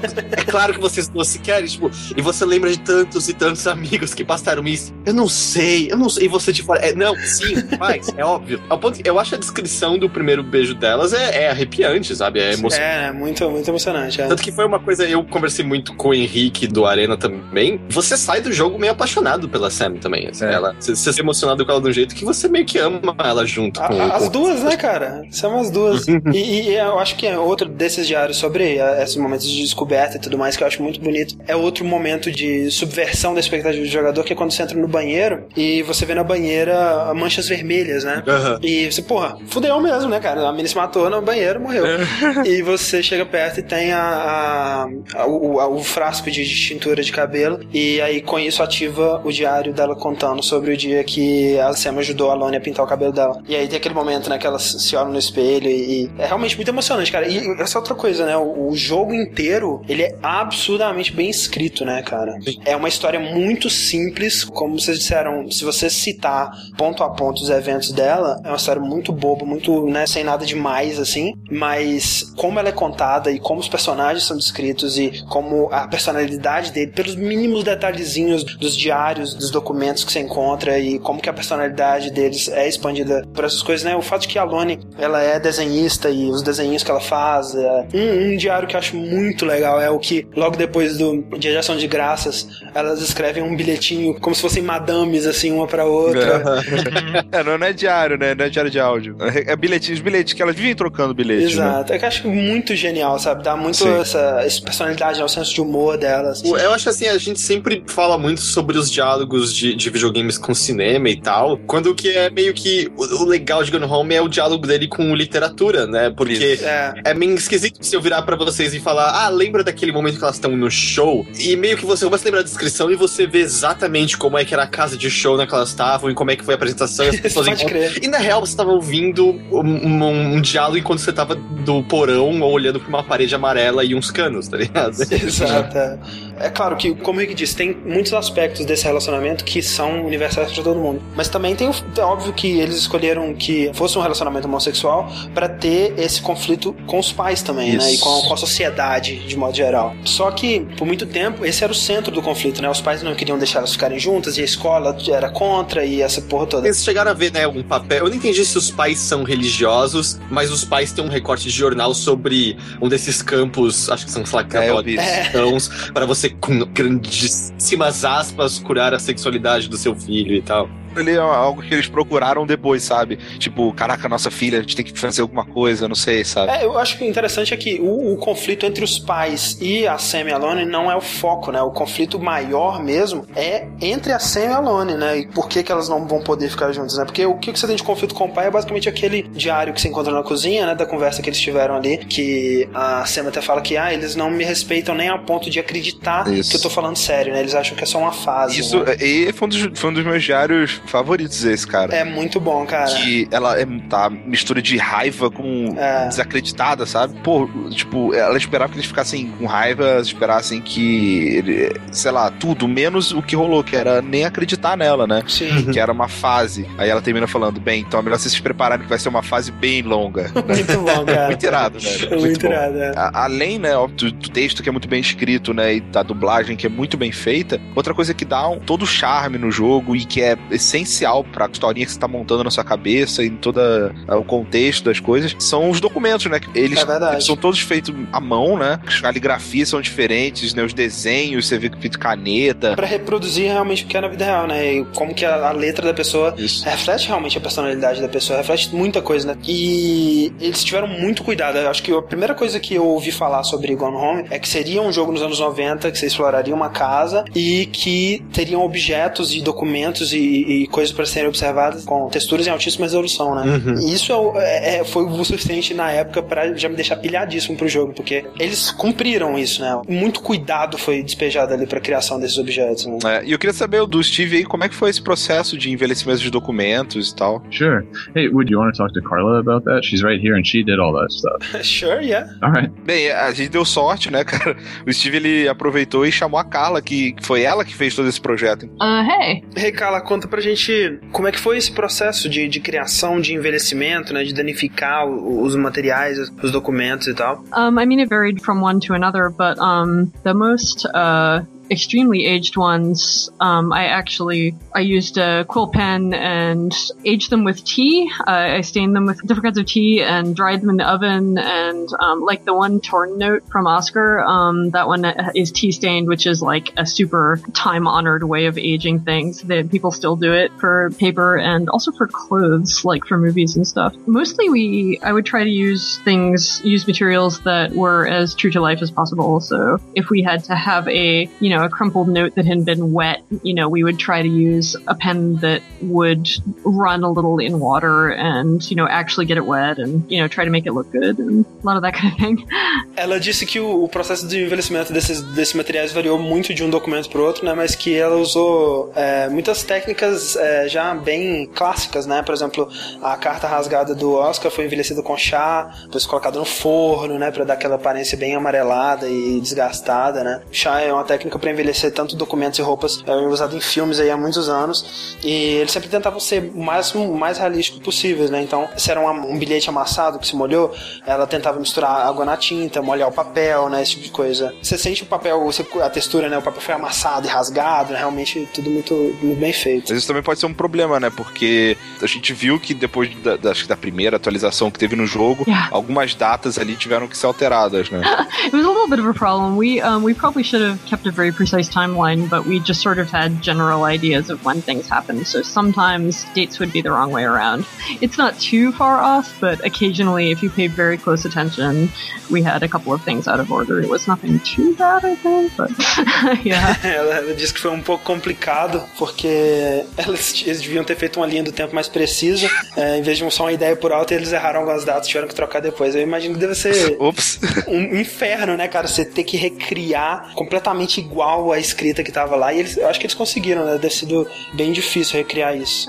Sometimes, yeah, especially for uh, especially for Oscar, but uh, because his handwriting is so uh, weird and old-fashioned. Ela fala que foi mesmo, principalmente pro Oscar, né? Que ele que tinha a, a escrita mais clássica, né? Um digamos assim. garrancho. É, aquele garrancho bizarro. Assim, tem dois documentos que eu acho que são bem legais pra mencionar de modo geral. Um, assim, de modo geral, os bilhetes que a Lone troca com a Sam são muito legais. Dos desenhos, especialmente. Isso, assim. exato. Você vê que tem uma evolução, né? No início, uma queria trocar mensagens de uma maneira mais formal, depois ficou mais amigas, né? Aí vão, vão desenhando, uma completa desenho da outra, isso é muito legal. É, mas um documento que eu achei bem legal é o que ela fala da mãe dela que tá longe, e a Sam pergunta se ela preferia morar com a mãe na Flórida, ela responde com um não gigante desenhado no, no Com papel e tal. faquinhas enfiadas no ó, assim, um monte de coisa. Isso, muito legal. E o outro foi com a Sam descrevendo a, a primeira relação sexual dela, cara. Não, não a primeira, mas. Acho que é a primeira, sim. É, acho que foi a primeira. É a primeira. Que é muito legal porque é um texto que você não, não consegue ler.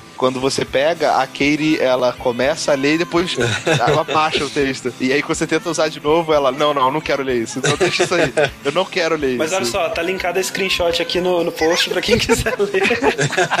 Perto desse daí tem um que eu acho muito legal, que é muito sobre a personalidade da Lone e a relação né, que ela tinha com a Sam, que é um que ela, ela tá escrevendo um cartão postal pra ela. Ah, eu tô aqui na viagem de escola, né, nas cataratas, não sei o que lá, e aqui tá bem frio, né, não sei o que lá, não sei o que lá. Eu queria que você tivesse aqui. Ah, opa, você tá, você tá aqui do meu lado, eu tô chegando, deixa eu terminar isso aqui. Então, tipo, mandou um cartão postal do lugar que elas estavam juntas, sabe? Então, É, Muito legal. Acho que é por eu ter habilidades sei lá, manuais de desenho muito ruins. Você tentar recriar meio que a sua inabilidade de desenho de uma época que você não sabia desenhar tão bem, tão direito assim. É meio. É meio impressionante, sabe? Porque me parece muito gen- genuíno os traços eh, que você encontra naquelas folhas e tal. Eu acho muito legal a trilogia, né, da Pirata Alegra lá. Sim.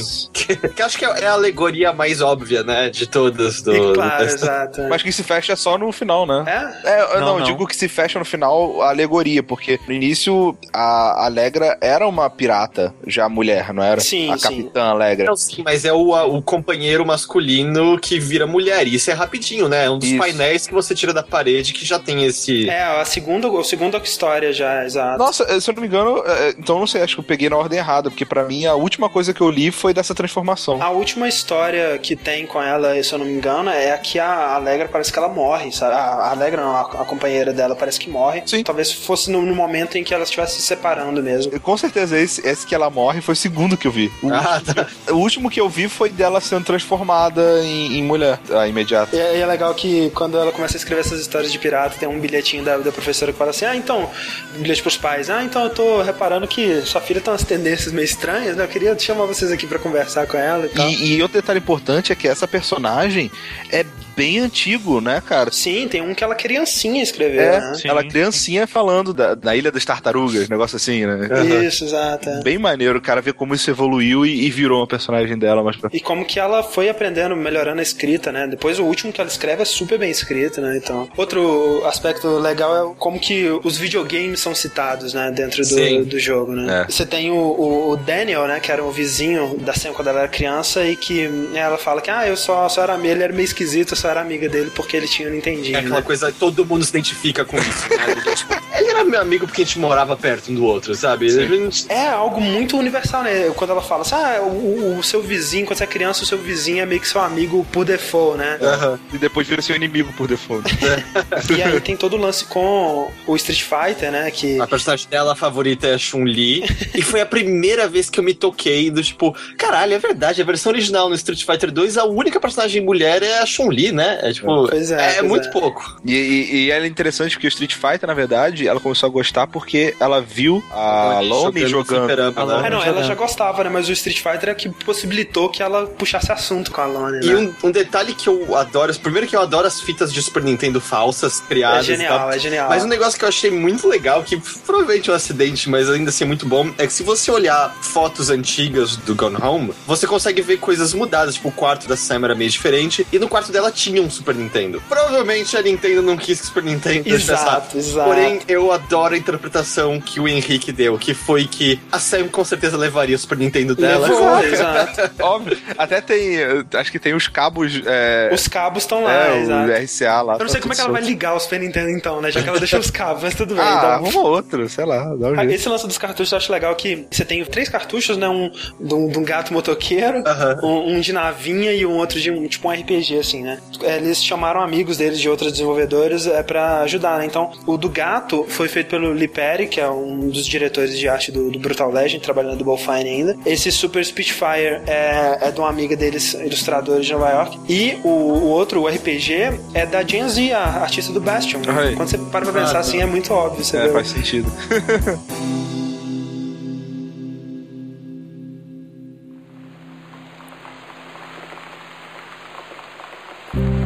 Lonnie had her going away show with her band tonight. She's so incredible on stage. And she was singing, I could practically forget everything. That we only had 48 hours left. That I don't know what comes next. And I can't live without her. Then she dedicated the last song to me. I couldn't take it. I was out on the curb in the alley, sobbing till my ribs hurt. I would follow her anywhere, Katie. But I can't. Where she's going. After a long time, she found me. She said she was sorry. She said, I wish things could be different. I just wanted to make you happy. I said, I don't think you can anymore. Então, como a gente disse, uma coisa que eu acho que deixa a história muito mais interessante e ajuda também a fugir dos clichês é o fato de que o foco do conflito, o foco da história não é no fato de ser uma relação lésbica, né? Então, É. quem acha que esse é o foco do jogo, né, tá deixando de ver o que é realmente importante aqui, porque o conflito ele não vem disso. Não, o conflito entre elas não tem nada a ver com isso, na verdade. É, é o lance da Lone ela ter que seguir, ela querer desde criança seguir a carreira militar e isso vai resultar com ela se afastando, né, e, e não podendo ficar juntas. E, e, aliás, isso me lembra um outro documento muito legal que é da Sam, falando que é muito estranho, é engraçado ver como que a Lonely, que é uma é punk, pinta o cabelo, é contra as É. regras e não sei o que, que é uma uma carreira regrada, né? Militar, né? E ela obedece, ela faz todas as Não formações pergunta, perfeitas. Exato, né? não pergunta por que que tá obedecendo, sabe? É. E isso é muito interessante, você vê como que é essa dualidade aí da, da, da coisa. Sim, sim. E as duas meio que aceitam, né, isso, e tem o show de despedida da banda da, da Lone.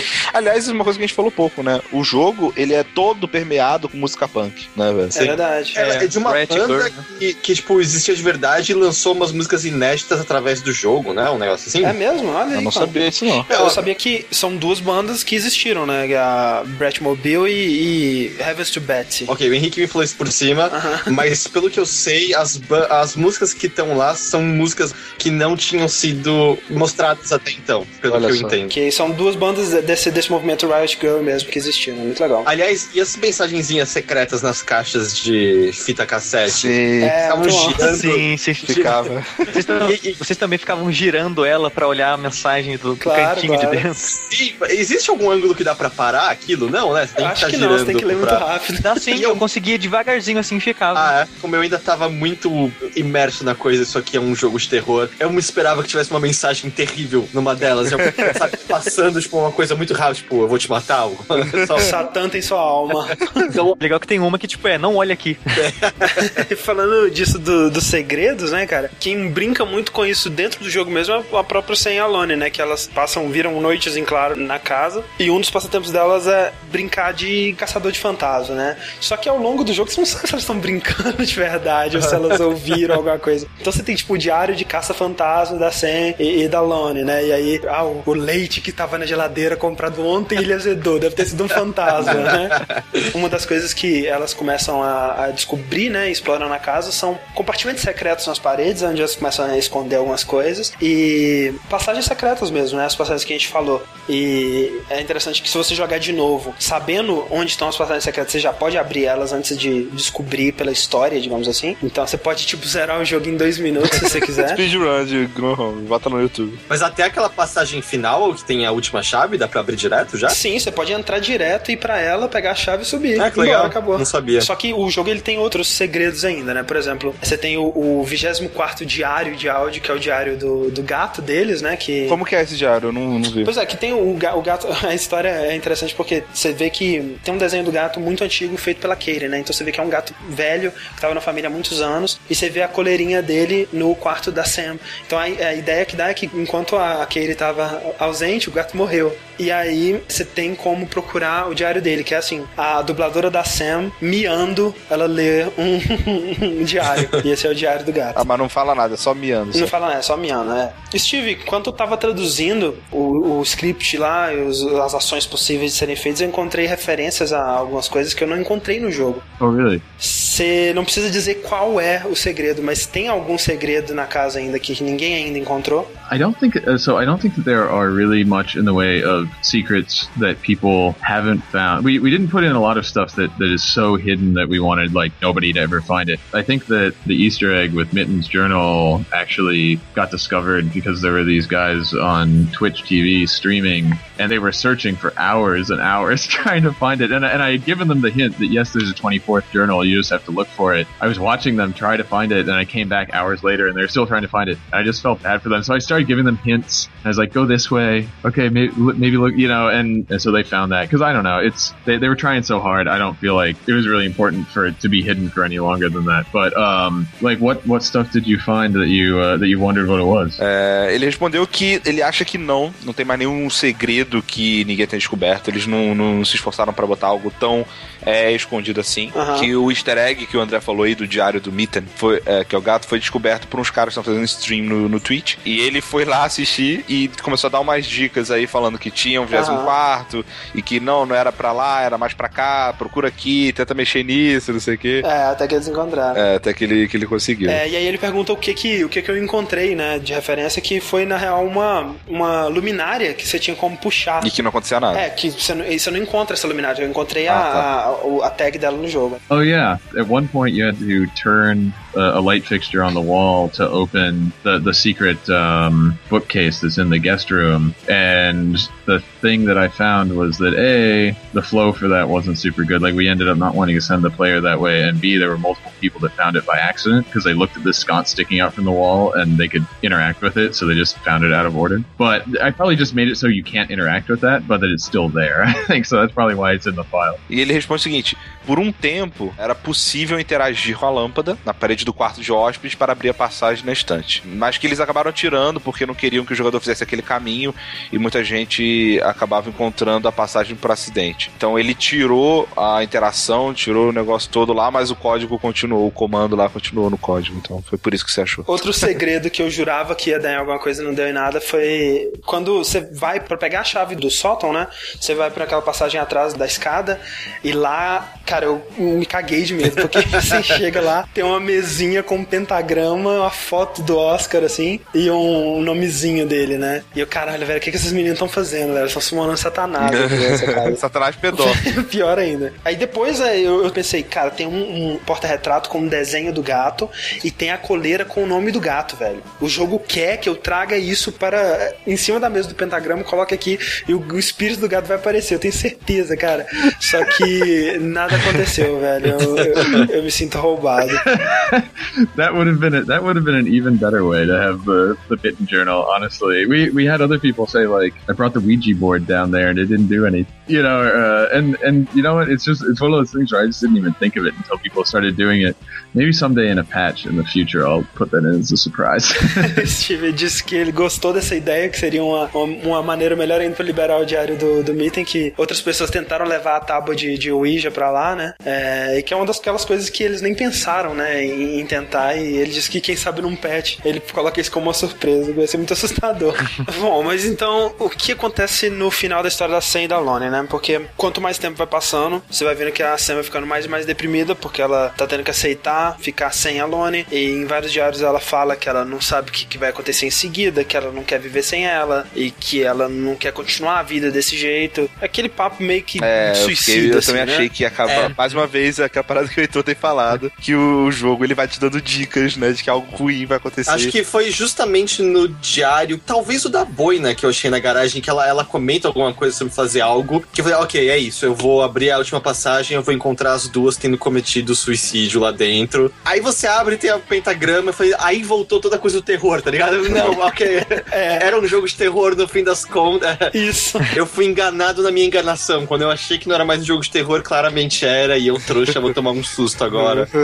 e, e, é foda que quando você sobe pro segundo andar, você vê que um dos lugares que a Alana e a Sam costumavam ficar era no sótão, né? Elas, elas subiam pra lá pra namorar e um pouquinho. Faz, faziam o que elas tinham que fazer lá. É. E quando você chega lá, você vê o sótão tá extremamente sinistro, né? Tá com as luzes vermelhas acesas. É porque é um. Uma sala Dark escura, room, né? né? É, exato, de, de revelar fotos, né? E tá com as luzes vermelhas acesas assim, e tá trancado, e tá aquela parada escura, assim, com as luzes vermelhas, totalmente bizarro, sinistro. E aí você vai vendo essas paradas que dão a entender que ela tá prestes a se matar, né? E ela fala assim: ah, finalmente eu acordei e eu tava sozinha, e o pôr do sol dessa casa é a coisa mais triste do mundo. Quando eu tô no sótão, eu consigo sentir como se a Lana estivesse aqui, talvez eu vou pra lá e esperar É. um pouco, né? Caralho, velho. E aí, que- nessa hora que você pega a chave, e, cara, óbvio, ela foi pro sótão, morreu lá. vai encontrar tá... o corpo lá. É. É. Eu, eu tinha certeza que ela tinha se matado lá. Especialmente que o sótão tem várias curvas de 90 graus que você vira e você, não, ok, vou É virar. agora. E é aqui, não tem jeito. Você chega lá, você encontra o último diário, falando que.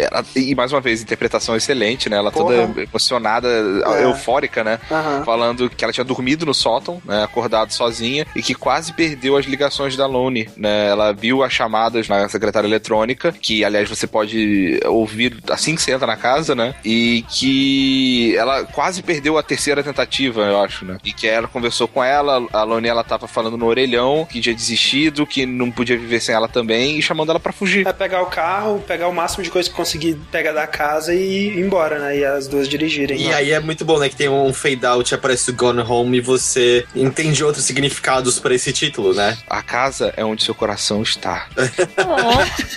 As duas foram procurar a casa delas, né? Um lugar delas. E eu, eu acho engraçado como. Eu não sei, é um final muito bonito, muito cheio de esperança, completamente diferente do que você espera de onde você tá indo. Qu- Quantos de vocês aqui acha que ela vai realmente fazer isso ou que ela vai voltar pra, pra casa daqui a um mês? Não, pra mim elas foram, fugiram e foram felizes juntas pra sempre. É, pra sempre, também. pra sempre. Seu cínico.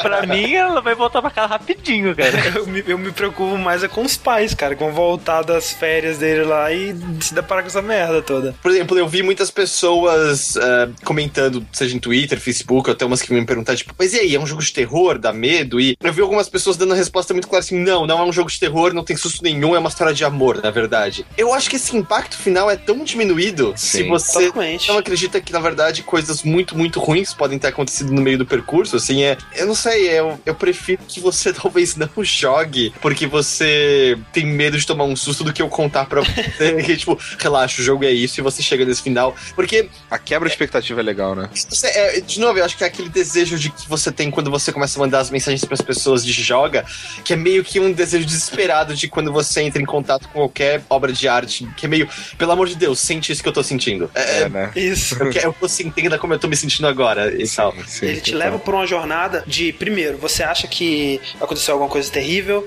ou então você acha que é um jogo de terror, e aí ao longo do jogo você vai ficar, ah, tá tudo bem, é só uma história de amor e tudo mais, e aí no final ele, mas meu Deus, elas se mataram, e o capeta e a, toda, a porra toda. E nesse final, quando você sente que pode ter acontecido algo realmente muito ruim, é, é o momento em que você percebe o quanto você se importa com aquelas personagens, né? Exato. E, e se É. você não tiver essa sensação de que pode ter dado merda, você não vai sentir isso, né? O impacto é realmente ínfimo em comparação. E, e, e sabe o que é engraçado? O jogo ele tenta enganar, que é um jogo meio assustador, desde as opções, que tem lá a opção pra você jogar com todas as luzes acesas. né?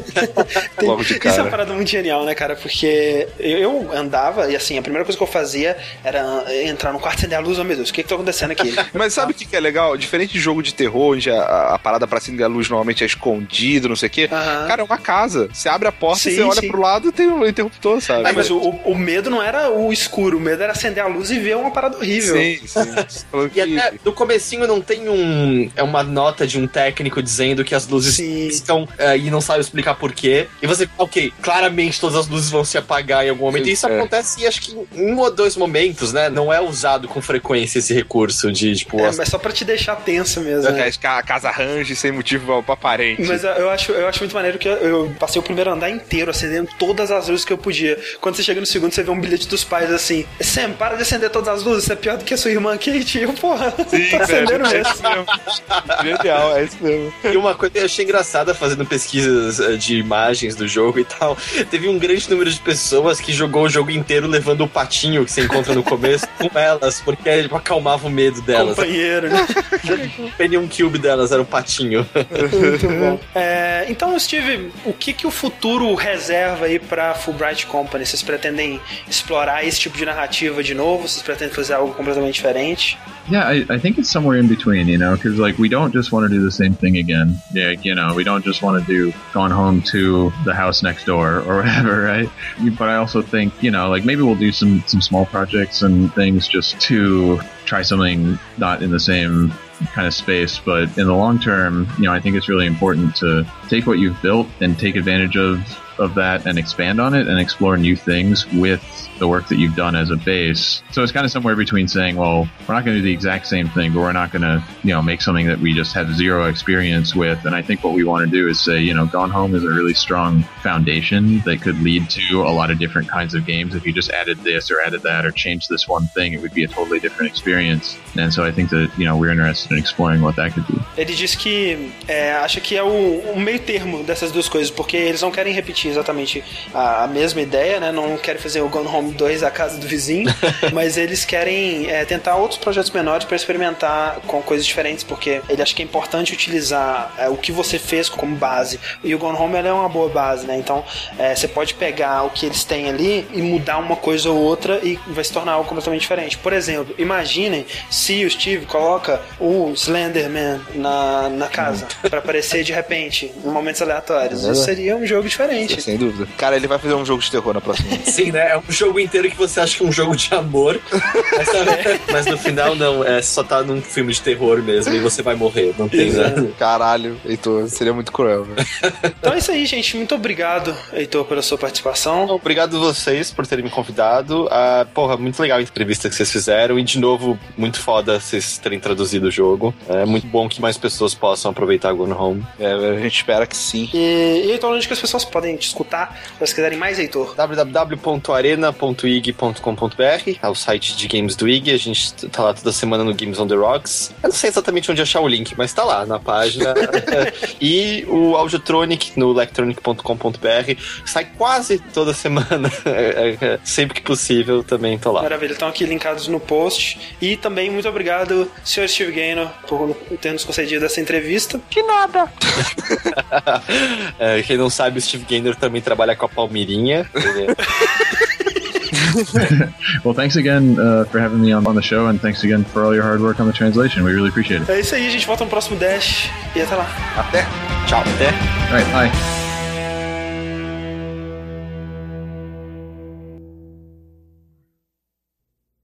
Katie, I'm so sorry that I can't be there to see you in person, that I can't tell you all this myself. But I hope as you read this journal and you think back, that you'll understand why I had to do what I did. And that you won't be sad, and you won't hate me, and you'll just know that I am where I need to be. I love you so much, Katie. I'll see you again someday. Love,